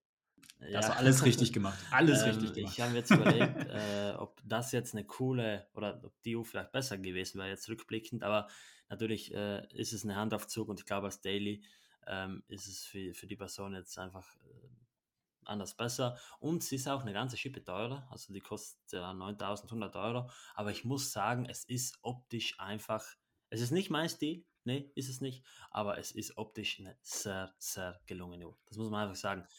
Mir gefällt, ja, mir sehr gefällt stimmig. diese, diese sehr, sehr stimmig, ja. Variante mit der Faux-Patina auch gut, ich habe da nicht so ein Problem mit, ehrlich gesagt, obwohl ich sonst ja immer ziemlich äh, idealistisch und ziemlich äh, ja, puristisch unterwegs bin. Das Grün ist auch cool, gefällt mir tatsächlich jetzt im Vergleich zu I W C besser, weil bei der I W C, äh, verzeih es mir, aber für meinen Geschmack ist es einfach so ein bisschen laut, aber, aber ja, wie gesagt, nur... nur ja, das ist je nach Lichtverhältnis, muss man dazu sagen. Ich habe beide im Laden gesehen und ich dachte mir einfach da bei der I W C, das Grüne, das ist halt, ja, mega, mega laut, aber es ist deswegen natürlich nicht schlecht so, aber äh, ich glaube, auf, auf, auf, auf zehn Jahre gesehen, äh, wenn es nicht so auffallen soll, dann war das, das Blaue da äh, die bessere Wahl. Aber nochmal zurück zur, ähm, zur neuen Speedmaster äh, siebenundfünfzig oder ähm, siebenundfünfzig. Es ist wohl so, dass ich mich da, ja, es ist, es ist ganz schwierig, also ich finde die rote, die blaue und die grüne echt super cool. Aber ich glaube, die, die zeitloseste mhm. wird wahrscheinlich die blaue sein. Aber ich muss ehrlich sagen, dass die, dass die, das ist dasselbe Thematik wie damals bei der Denkmast. Also ich hätte mit keiner Uhr einen Fehler gemacht. So. Ähm, die sind ja auch in Rot, Grün und Blau rausgekommen. Aber ich muss sagen, die rote, die ist schon schick. Die ist schon wirklich schick. Das Werk ist auch schön. So eine schön mit Dreiviertelplatine, ähm, mit dieser schönen Omega-typischen, äh, ja, Côte de Genève ist es ja nicht wirklich, sondern so ein bisschen geschwungenes Côte de Genève. Ähm, mhm, mh. Na, ist eine, ist eine schöne Uhr, wirklich, kann man nicht anders sagen. Und ich, mir wurde gesagt, ich habe es noch nicht selbst probiert, aber mir wurde gesagt, dass die einen extrem, extrem äh, angenehmen Handaufzugsmechanismus hat, also dass es da wirklich eine sehr, sehr feine Sperre gibt und ich muss mir das mal, äh, ja, ich muss das mal versuchen. Mhm.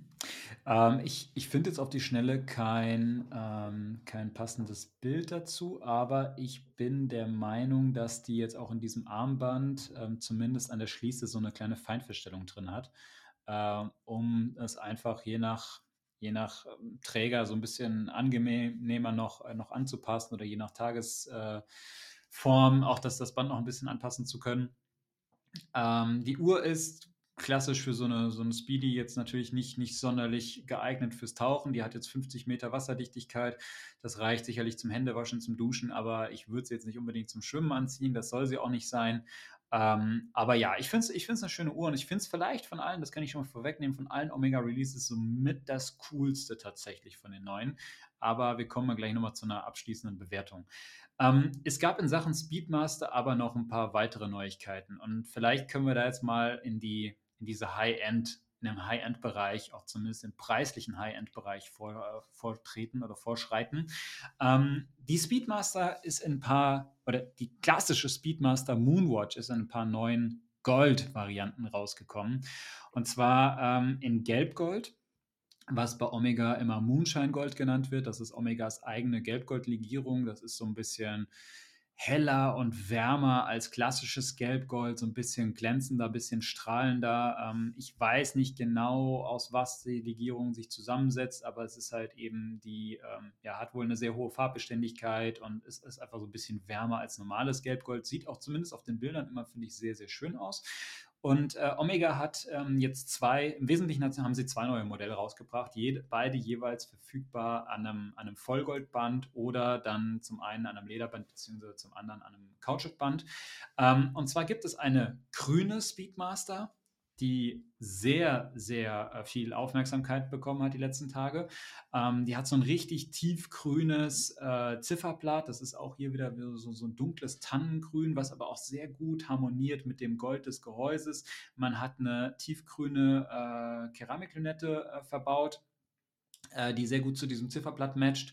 Und ähm, ja, in Summe diese Kombination Grün und Gold, die, die kennen wir ja schon. Die wurde auch in den letzten Jahren von diversen anderen Marken schon gespielt. Ähm, allen voran denkt man da zunächst natürlich an die, an die berühmt-berüchtigte John Mayer äh, Daytona.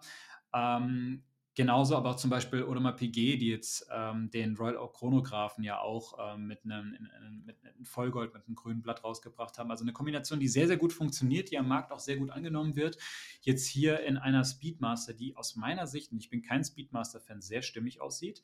Ähm, Und daneben gibt es dann noch die, ähm, ja, die Goldvariante mit einem goldenen Zifferblatt und schwarzen Totalisatoren. Dadurch hat man so einen klassischen Panda-Look, nur halt eben einen goldenen Panda, würde ich mal so sagen. Ähm, ja, beide Uhren äh, relativ teuer. Die mit dem grünen Blatt kostet sechsunddreißigtausendeinhundert. Ähm, die mit dem goldenen Blatt siebenunddreißigtausendneunhundert. Ähm, am Lederband die grüne fünfundzwanzigsechshundert. Und die mit dem goldenen Blatt ist noch in einer Variante am Kautschukband erhältlich. Dadurch wirkt sie ein bisschen sportlicher und kostet dann siebenundzwanzigtausendvierhundert. Also allesamt keine, keine günstigen Uhren. Ähm, es sind auf jeden Fall gute Uhren. Man hat das neue Kaliber achtunddreißig einundsechzig verbaut. Ähm, das wurde ja, glaube ich, letztes Jahr, wenn ich der, bin ich der Meinung, erstmalig vorgestellt. Ähm, hat man unter anderem äh, in diversen anderen ähm, Werken ja in diversen anderen äh, Speedmaster Moonwatch-Modellen auch schon gesehen zuletzt. Ähm, auch das wieder natürlich so ein High-End-Omega-Werk. Ähm, da, da braucht man, glaube ich, gar nichts drüber sagen. Und ja, ansonsten ist es eine zweiundvierzig Millimeter Uhr, also die ist natürlich schon, schon groß, die ist präsent, die ist sicherlich auch durch das Gold nochmal präsenter, aber die, die Dinger sind auf jeden Fall Eyecatcher. Also ich habe die gesehen, dachte, wow, also es ist schon, schon beachtlich. Das ist schon eine Uhr, die... Die, die, das, das ist ein Statement am Handgelenk, würde ich behaupten. Ich finde die auch cool. Also ich muss sagen, die grüne gefällt mir gut. Optisch eine sehr, sehr schöne Uhr. Und die, äh, ja, wenn man die Panda nennen will, ähm, dann ist die auch cool. Ja, äh, ich, ich glaube, das ist sogar das erste Mal, dass es ein äh, Kautschukband für eine Moonwatch gibt, oder? So von Omega. Ja, mhm. ich glaube, das ja. wird auch als, als äh, also auch für andere normale Speedmaster-Modelle dann ziemlich attraktiv werden. Mhm. Ja. Ja, und jetzt, jetzt muss man halt wieder über, über was reden, über was wir jetzt schon ein paar Mal so, so ein bisschen in, in der Folge jetzt auch gesprochen hatten. Ähm, wenn man sich jetzt mal zum Beispiel die Variante anschaut mit diesem goldenen Platin, den schwarzen Totalisatoren und am schwarzen Kautschukband. Ich habe die Uhr gesehen und ich musste tatsächlich, ehrlich gesagt, direkt an eine andere Uhr denken. Und das tut mir wirklich leid, weil ich bin das immer, ich finde es immer so nervig, diese Assoziation und immer dieses, ah, das, das gibt es doch schon von jemand anderen und so. Das wird ja sehr, sehr gerne gerade online, auch diese ganzen Social-Media-Community immer so ein bisschen hoch und runter gespielt. Ah, die haben von denen kopiert und die haben von denen kopiert und so weiter. Das, da bin ich normalerweise kein Fan von. Ich fand aber tatsächlich die Variante jetzt in diesem Gelbgoldton mit der schwarzen Keramiklünette, mit den schwarzen Totalisatoren und dem schwarzen Kautschukband doch sehr ähnlich. Und sie hat mich direkt erinnert an die Daytona ähm, L fünfundsechzig achtzehn L N. Ähm, also das ist die Gelbgold Daytona mit schwarzer Keramiklünette, schwarzen Totalisatoren und schwarzen Kautschukband. Wenn du die beiden Uhren nebeneinander hältst, ehrlich gesagt, sind die doch sehr, sehr ähnlich, finde ich persönlich. Weiß nicht, wie, wie dir es geht, aber... Ähm Das, das war was, wo ich dachte, okay, da ist man schon sehr nah aneinander dran. Natürlich, ja, ich stehe dir zu und ich glaube... Gehäuseform, Daytona, ja. Gehäuseform, Speedmaster, ganz klar, brauchen wir gar nicht drüber reden, aber von der Sache her... Ja, ich stehe dir natürlich zu und ähm, es ist auch, es hat natürlich für einen Skandal gesorgt, aber äh, ich finde einfach, dass das die, die null acht fünfzehn Kunden, die eben so eine Uhr kaufen wollen und jetzt nicht in dieser Blase sind, nicht unbedingt juckt. Ich meine, ja, die wollen eine Daytona, grünes Blatt, sind nicht, sind nicht bereit, ein Vielfaches vom Listenpreis zu bezahlen. Ja, dann sehen die bei Omega, dass es halt eine Alternative gibt. Ja, okay, dann haben sie dasselbe. Sie haben eine, eine Goldkrono in grün und passt. Ich meine, ja, das ist ja so gesehen äh, ein, ein schlauer Schachzug, wenn vielleicht auch nicht der, der, äh, die Fine English Art, aber ja, die haben dann natürlich das, das Marketing von, von anderen Marken so ein bisschen ausgenutzt und dass die jetzt, oder das Marketing von John Mayer, muss man ja fast schon sagen in dem Beispiel, und dass das jetzt so populär ist. Ja, du, du sprichst jetzt gerade über die Grüne, die, die man vergleichen kann mit der, mit der John Mayer Daytona. Ich hatte jetzt gerade eben über die mit dem Couchsurf gesprochen, aber das ist beide, also beide Varianten haben quasi ein Äquivalent auf Daytona-Seite oder auf Rolex-Seite. Ja, genau. genau und ja. wie gesagt, ja, ich, ich finde es ein bisschen unkreativ von Omega, das muss man schon sagen. Also äh, man merkt einfach, dass das Rolex da keinen Trends folgt, sondern die Trends settet. Ich meine, ja, andererseits, es sind Farben, okay. Jetzt, wenn ein anderer Autohersteller mhm. jetzt auch, ein, keine Ahnung, ein Miami Blau ähnlichen Farbton rausbringt, dann, ja, dann ist es halt so. Aber wenn man mhm. sich jetzt, ich glaube, viele haben ja dieses Bild gesehen, wo die ganze Aufstellung gemacht ist, dieser Rolex-Uhren und dann der Omega-Uhren. Es ist schon ein bisschen auffällig. Ich meine, ja, wenn die jetzt eine hellblaue Aquaterra rausbringen würden, okay, dann kann man sagen, ja, ist halt gerade Mode hin und her. Aber die haben halt jetzt halt wirklich auf mhm. einen Schlag mehrere wirkliche Alternativen so rausgebracht und mhm. ja, ist halt, ist halt nicht ganz einfach, was soll man dazu sagen, also es ist ein bisschen unkreativ meiner Meinung nach und ich bin ja jemand, der sonst immer Marken so ein bisschen in Schutz nimmt und da äh, sich so ein bisschen gegen so, so Hass ausspricht, das mache ich auch immer noch natürlich, ich finde nicht, dass man da jetzt so mega hassen sollte für, mhm. aber Um Gottes Willen. Es ist halt so, dass Omega, ich hatte immer die Meinung, dass Omega sich so als Luxushersteller geben will, aber das ist halt nicht die Exklusivität, die die Kunden wahrscheinlich verlangen. Ich meine, ich hatte immer den, den Vergleich zu Sinn gezogen. Die machen ja wirklich hochwertigste Uhren in einem sehr coolen Preissegment, aber ich weiß nicht, ich bin ja nicht so informiert, aber ich hatte das Gefühl, so wie, wie es auf mich wirkt, dass sich Sinn jetzt nicht als die ultimative Luxusmarke gibt. Ich meine, die machen extrem hoch, ho- extrem hochwertige, gute Uhren. So. Und, und Omega mhm. will ja schon wirklich so dieses, dieses Luxury-Image äh, führen. Aber dann mit solchen Aktionen, ich glaube, gerade wenn sich jemand so eine Uhr kaufen will in den Preisbereich, dann, dann, ja, dann möchte er ungern irgendwie jemandem sein Geld zu stecken, die irgendwie von anderen abkupfern, beziehungsweise so ein bisschen kopieren. Und deswegen, ja, also mir persönlich, ich, ich bin ja immer sehr auf äh, individuelle Uhren, äh, ja, ich stehe auf individuelle Uhren, für mich wäre das absolut nichts. Und ich, ich finde halt einfach, mhm. dass... Ähm, dass der Marke so ein bisschen Attraktivität nimmt und ich bin jetzt echt mal gespannt, wie das jetzt eben diese Hardcore äh, Omega-Fans verteidigen wollen, weil ich meine, bei der äh, äh, Zenith Chronomaster Sports, da konnte man ja auch drüber diskutieren, so, aber, aber ich meine, wie will man das jetzt wirklich äh, argumentativ irgendwie rechtfertigen? Ich meine, es wurden einfach mehrere Uhren auf einen Schlag fast schon, also von, von der Uhr und vom Farbcode her übernommen. Ich meine, man hat das Grün bei einer Taucheruhr und das Grün-Gold beim Chrono und eben bei dieser simplen, schlichten Uhr, diese bunten Ziffernblätter. Äh, schwierig, aber wie gesagt, ich, ich hätte mir da einfach ein bisschen mehr äh, Kreativität erwarten, aber ich muss halt sagen, dass Omega momentan auf, auf ziemlich ja, komischen, komischen Wegen unterwegs ist, auch mit, der, mit deren Preisgestaltung jetzt bei dieser, bei dieser äh, anderen Speedmaster, die ja glaube ich äh, achtzigtausend Euro kostet und so. Die mit ja, dem genau. Canopus Gold. Ja. Für mich ist, ist die Marke nicht ganz äh, konsequent und viele würden ja sagen, dass so eine konzerngeführte Marke äh, irgendwie niemals in so ein Level kommen könnte wie Rolex. Das finde ich absolut nicht der Fall. Man, man schaue sich Vacheron an zum Beispiel, mhm. äh, die, die auf dem besten Weg dorthin sind, aber ich finde einfach, dass Omega ja ziemlich, ziemlich ja, unstimmig geführt wird, wenn ich das mal so sagen kann. Äh, Ja, das ist für mich einfach, die Marke verliert zunehmend an Attraktivität. Ich mag Omega für ihre Vintage-Uhren, aber und auch die aktuellen Uhren sind top, die man so vom Technischen her, da kann man nichts anderes sagen, aber es, es fehlt mir halt einfach der ganze Flair bei der Marke und ich hätte momentan absolut keinen Anreiz, mir eine aktuelle Omega zu kaufen. Mhm. Genau, also ich, ich versuche ich versuche es nochmal ein bisschen, ähm, bisschen auf eine, auf eine noch recht sachlichere Ebene zu ziehen. Also, all in, das, was wir jetzt besprochen haben an Uhren, gefällt mir alles bisher gut. Ja, es gibt noch eine, über die wir gleich nochmal kurz sprechen können, aber jetzt, äh, weil jetzt gerade dieser diese Diskussion im Raum steht, Rolex und Omega, ähnliche Designs und so weiter.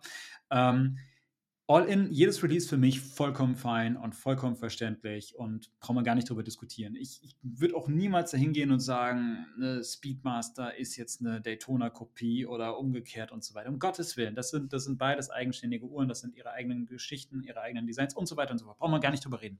Äh, genauso ist für mich eine Seamaster jetzt auch keine, keine Submariner-Kopie oder sonst was. Das ist alles, alles Uhren mit einer entsprechenden Geschichte, das ist alles in Ordnung. Ähm, Das Einzige, was halt hier bei der Sache halt wirklich auffällig ist, ist halt wirklich, man hat jetzt reihenweise Releases rausgebracht äh, und ganz konkret steht jetzt im Raum diese Planet Ocean Ultra Deep, die, die neue Aquaterra in den verschiedenen Zifferblattvarianten, die Seamaster Diver dreihundert und jetzt halt eben die, die beiden goldenen äh, Speedmaster-Modelle, die alle jeweils wirklich nahezu eins zu eins auf ein Rolex-Hype-Modell gematcht werden können. Und da muss ich einfach sagen, wenn das für ein Modell passiert oder für zwei, alles fein. Da wird keiner was sagen, wird sagen, ja gut, ist jetzt halt irgendwie ähnlich und wie, wie viele Farben willst du noch erfinden und so weiter und so fort. Aber man muss ja auch sagen, dass Omega, die, die, das Produktmanagement bei Omega, die sind ja nicht blöd. Die wissen ja genau, was sie machen und ähm, die gucken sich doch genau den Markt an und die wissen genau, wie der Markt läuft. Die haben sehr, sehr viel Erfahrung. Omega ist ja, wir haben es ja gerade eben auch am Anfang gehört bei diesem Marktreport, aktuell so in Sachen Umsatz auf Platz drei, aber lange Zeit auf Platz zwei gewesen. Das ist ein, das ist mit die, für, die eine der ganz führenden Uhrenmarken. Ja, gar keine Frage. Also die wissen genau, was passiert und die wissen auch genau, was die Kunden wollen und was ankommt. Und man hat jetzt hier halt bewusst sich für Modelle entschieden oder für Releases entschieden, die sehr, sehr nah an, wie gesagt, bestehenden Halbmodellen sind. Und ich bin der Meinung, dass die wirtschaftlich damit sehr viel Erfolg haben werden, auf, auf kurze Sicht. Also ich glaube, dass sich sowohl eine Planet Ocean Ultra Deep gut verkaufen wird, als auch die Aquaterra-Modelle, als auch die neue Seamaster und vor allem jetzt auch diese beiden goldenen Speedmaster. Also ich, ich würde, ich lege meine Hand sogar dafür ins Feuer, dass zum Beispiel die grüne Speedmaster, dass da Wartelisten drauf sein werden, dass es sehr, sehr schwer sein wird, die zu bekommen. Da bin ich, bin ich überzeugt von. Würde ich wetten drauf. Ich könnte mir vorstellen, dass die auch deutlich über Liste gehandelt wird. Also wird's Wir können mal gucken in ein paar Wochen oder ein paar Monaten, da könnt ihr nochmal diese Folge hören, aber ich würde ich würd dir dafür tatsächlich aktuell meine Hand für ins Feuer legen.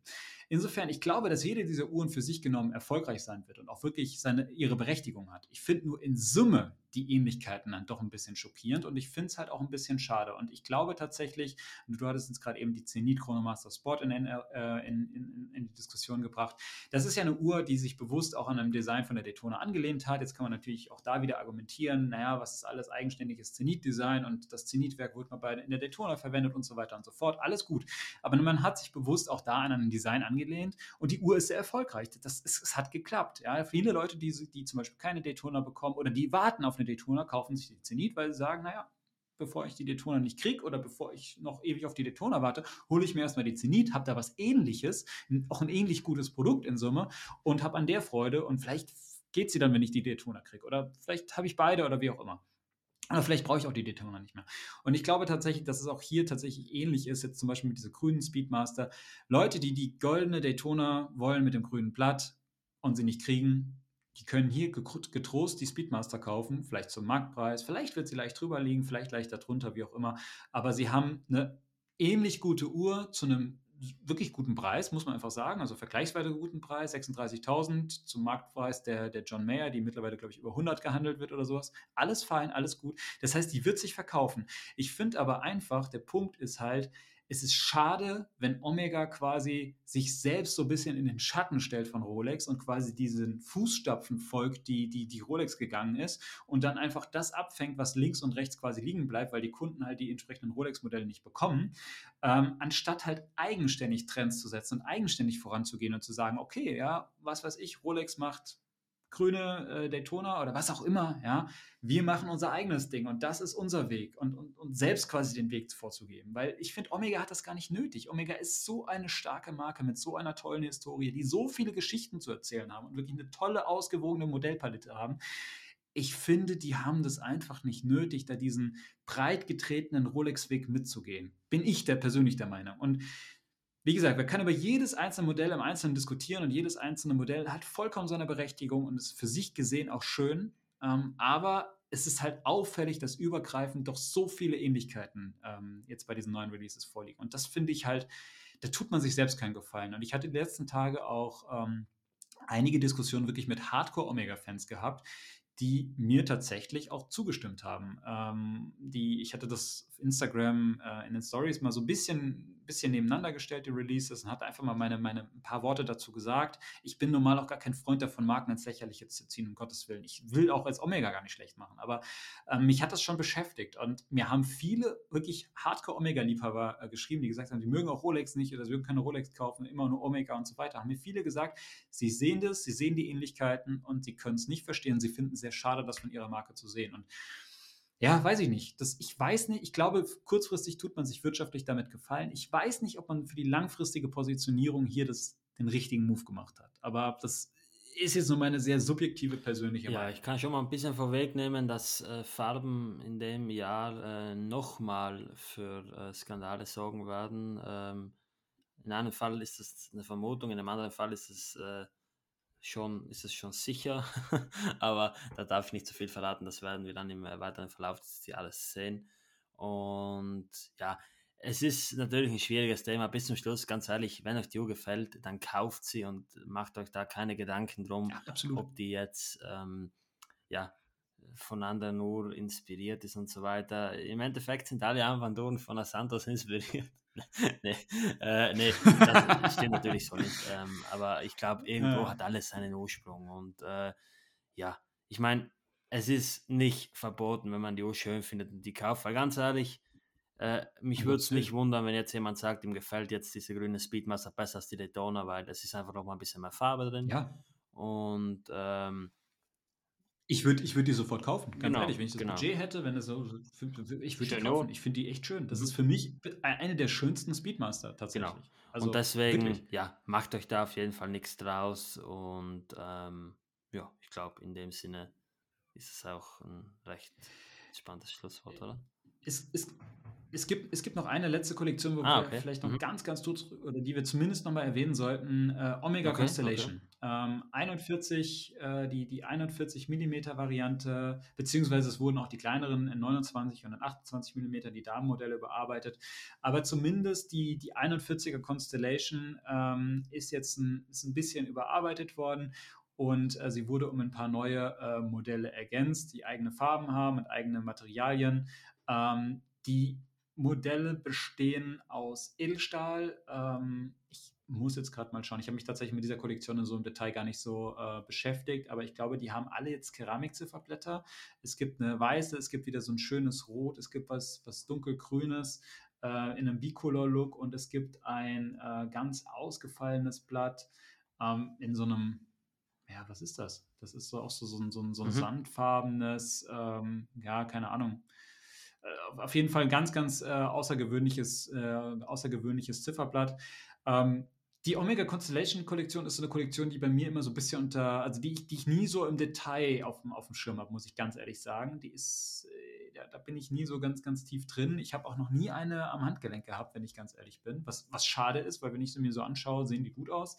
Die Bicolor-Varianten auf jeden Fall kosten neuntausendeinhundert Euro. Die äh, Variante in Edelstahl kostet sechstausendsiebenhundert Euro. Wie gesagt, alles einundvierzig Millimeter. Datum auf sechs Uhr. Natürlich wieder ähm, Inhouse-Manufakturwerk. Das Kaliber neun, ähm, Omega äh, neunundachtzig null null. Ähm, alles, alles top, muss man gar nichts, gar nichts drüber sagen. Ähm, ja, weiß ich nicht. Ich wollte es nur kurz erwähnt haben. Also da gab es als auch ein paar neue, paar neue Farbvarianten. Ich habe mich aber ehrlich gesagt nicht im Detail mit denen beschäftigt. Ich war tatsächlich sehr stark von den Speedmaster-Modellen und, und die, die neuen Aquaterras. Äh, die, die haben mich mehr so ein bisschen in den Bann gezogen. Mhm. Alles klar. Ja. Genau, ähm, das war's im Grunde von Omega. Also da hat sich einiges getan, da gibt es einiges Neues. Äh, schaut euch das mal an, geht mal auf die Omega-Seite, da gibt es äh, direkt auf der Startseite ähm, ganz groß den Banner Neuheiten zweitausendzweiundzwanzig und dann einfach mal draufklicken und sich einfach mal berieseln lassen und sich einfach mal diese ganzen äh, Uhren zu Gemüte führen. Ähm, ich bin mal gespannt, wenn die im Laden erscheinen. Ich würde vor allem halt diese Ultra Deeps sehr, sehr gerne mal sehen, aber genauso auch die neue Seamaster Diver dreihundert und die Aquaterra-Modelle interessieren mich mich sehr. Also gibt es einiges, was ich mir mal live ansehen, ansehen möchte. Das heißt, ich werde die nächsten Tage mal hier zu den Omega-Konzis äh, gehen und mal schauen, ob schon irgendwas da ist oder wann zumindest die Neuheiten kommen werden. Das kann ich jetzt tatsächlich im Moment noch nicht sagen. Ähm, ja, also ich finde es all in. Auf einer Skala von eins bis zehn, wenn ich alle Releases bewerten müsste, würde ich denen eine, eine sieben geben, weil wenn, wenn zehn das Beste ist und, und eins das Schlechteste. Ich finde die Releases in Summe stimmig, ich finde die in Summe schön. Ähm, gibt's, gibt's viele Modelle, die mir gut gefallen. Wie gesagt, nur dieser, der eben genannte Punkt mit der Ähnlichkeit zu bestehenden Hype-Modellen. Das ist was, wo es für mich auf jeden Fall ein Abzug in der, in der B-Note quasi ist. Ähm, und ja, wo ich aber sage, das ist ein bisschen, ein bisschen schade und das steht Omega aus meiner Sicht nicht so gut zu Gesicht oder das haben sie nicht nötig. Genau, das glaube ich. Ja. Nee, hast du noch was ich glaub, zu den Releases zu sagen? Du hast jetzt alles gut zusammengefasst. Ich äh, bin da ganz bei dir. Und ja, ich glaube, das war jetzt eine ziemlich coole, stimmige Aufnahme. Mir hat es auf jeden Fall sehr, sehr viel Spaß gemacht. Und ähm, mhm. ja, soweit bin ich eigentlich mit meinen Sachen am Ende. Alles klar, dann äh, sage ich Dankeschön, Raf. Mir hat es äh, Spaß gemacht. Ich fand das cool, äh, mit dir mal wieder über den, den aktuellen Uhrenmarkt, über die aktuellen Neuheiten zu sprechen. Ähm, wir haben ja sicherlich bald auch in, in wenigen Wochen sehr, sehr viel zu diskutieren. Es ist ja nicht mehr allzu lange hin bis zu Watches and Wonders. Ähm, da werden wir auf jeden Fall die eine oder andere Sonderfolge machen, beziehungsweise die eine oder andere Folge, die sich sehr im Detail mit den Neuheiten beschäftigt. Ähm, jetzt gab es mal wieder heute relativ langen Uhrtalk für euch auf die Ohren. Ich wünsche euch viel Spaß beim Hören. Danke, dass ihr bis hierhin dran geblieben seid. Ähm, noch kurzer Aufruf, folgt uns auf Spotify, abonniert uns auf iTunes, lasst uns eine Bewertung sowohl auf iTunes als auch auf Spotify da, wenn ihr, wenn ihr könnt. Ähm, wir freuen uns über alles. Wir lesen jeden Kommentar. Wenn ihr Fragen habt, schreibt uns auf Instagram. Ähm, ja, und ansonsten Ansonsten hören wir uns nächste Woche und ich freue mich immer über den Austausch sowohl der Urtalk-Community-Gruppe auf Telegram als auch natürlich über Instagram. Ähm, ja, danke fürs Zuhören und von meiner Seite aus. Ciao, ciao. ciao.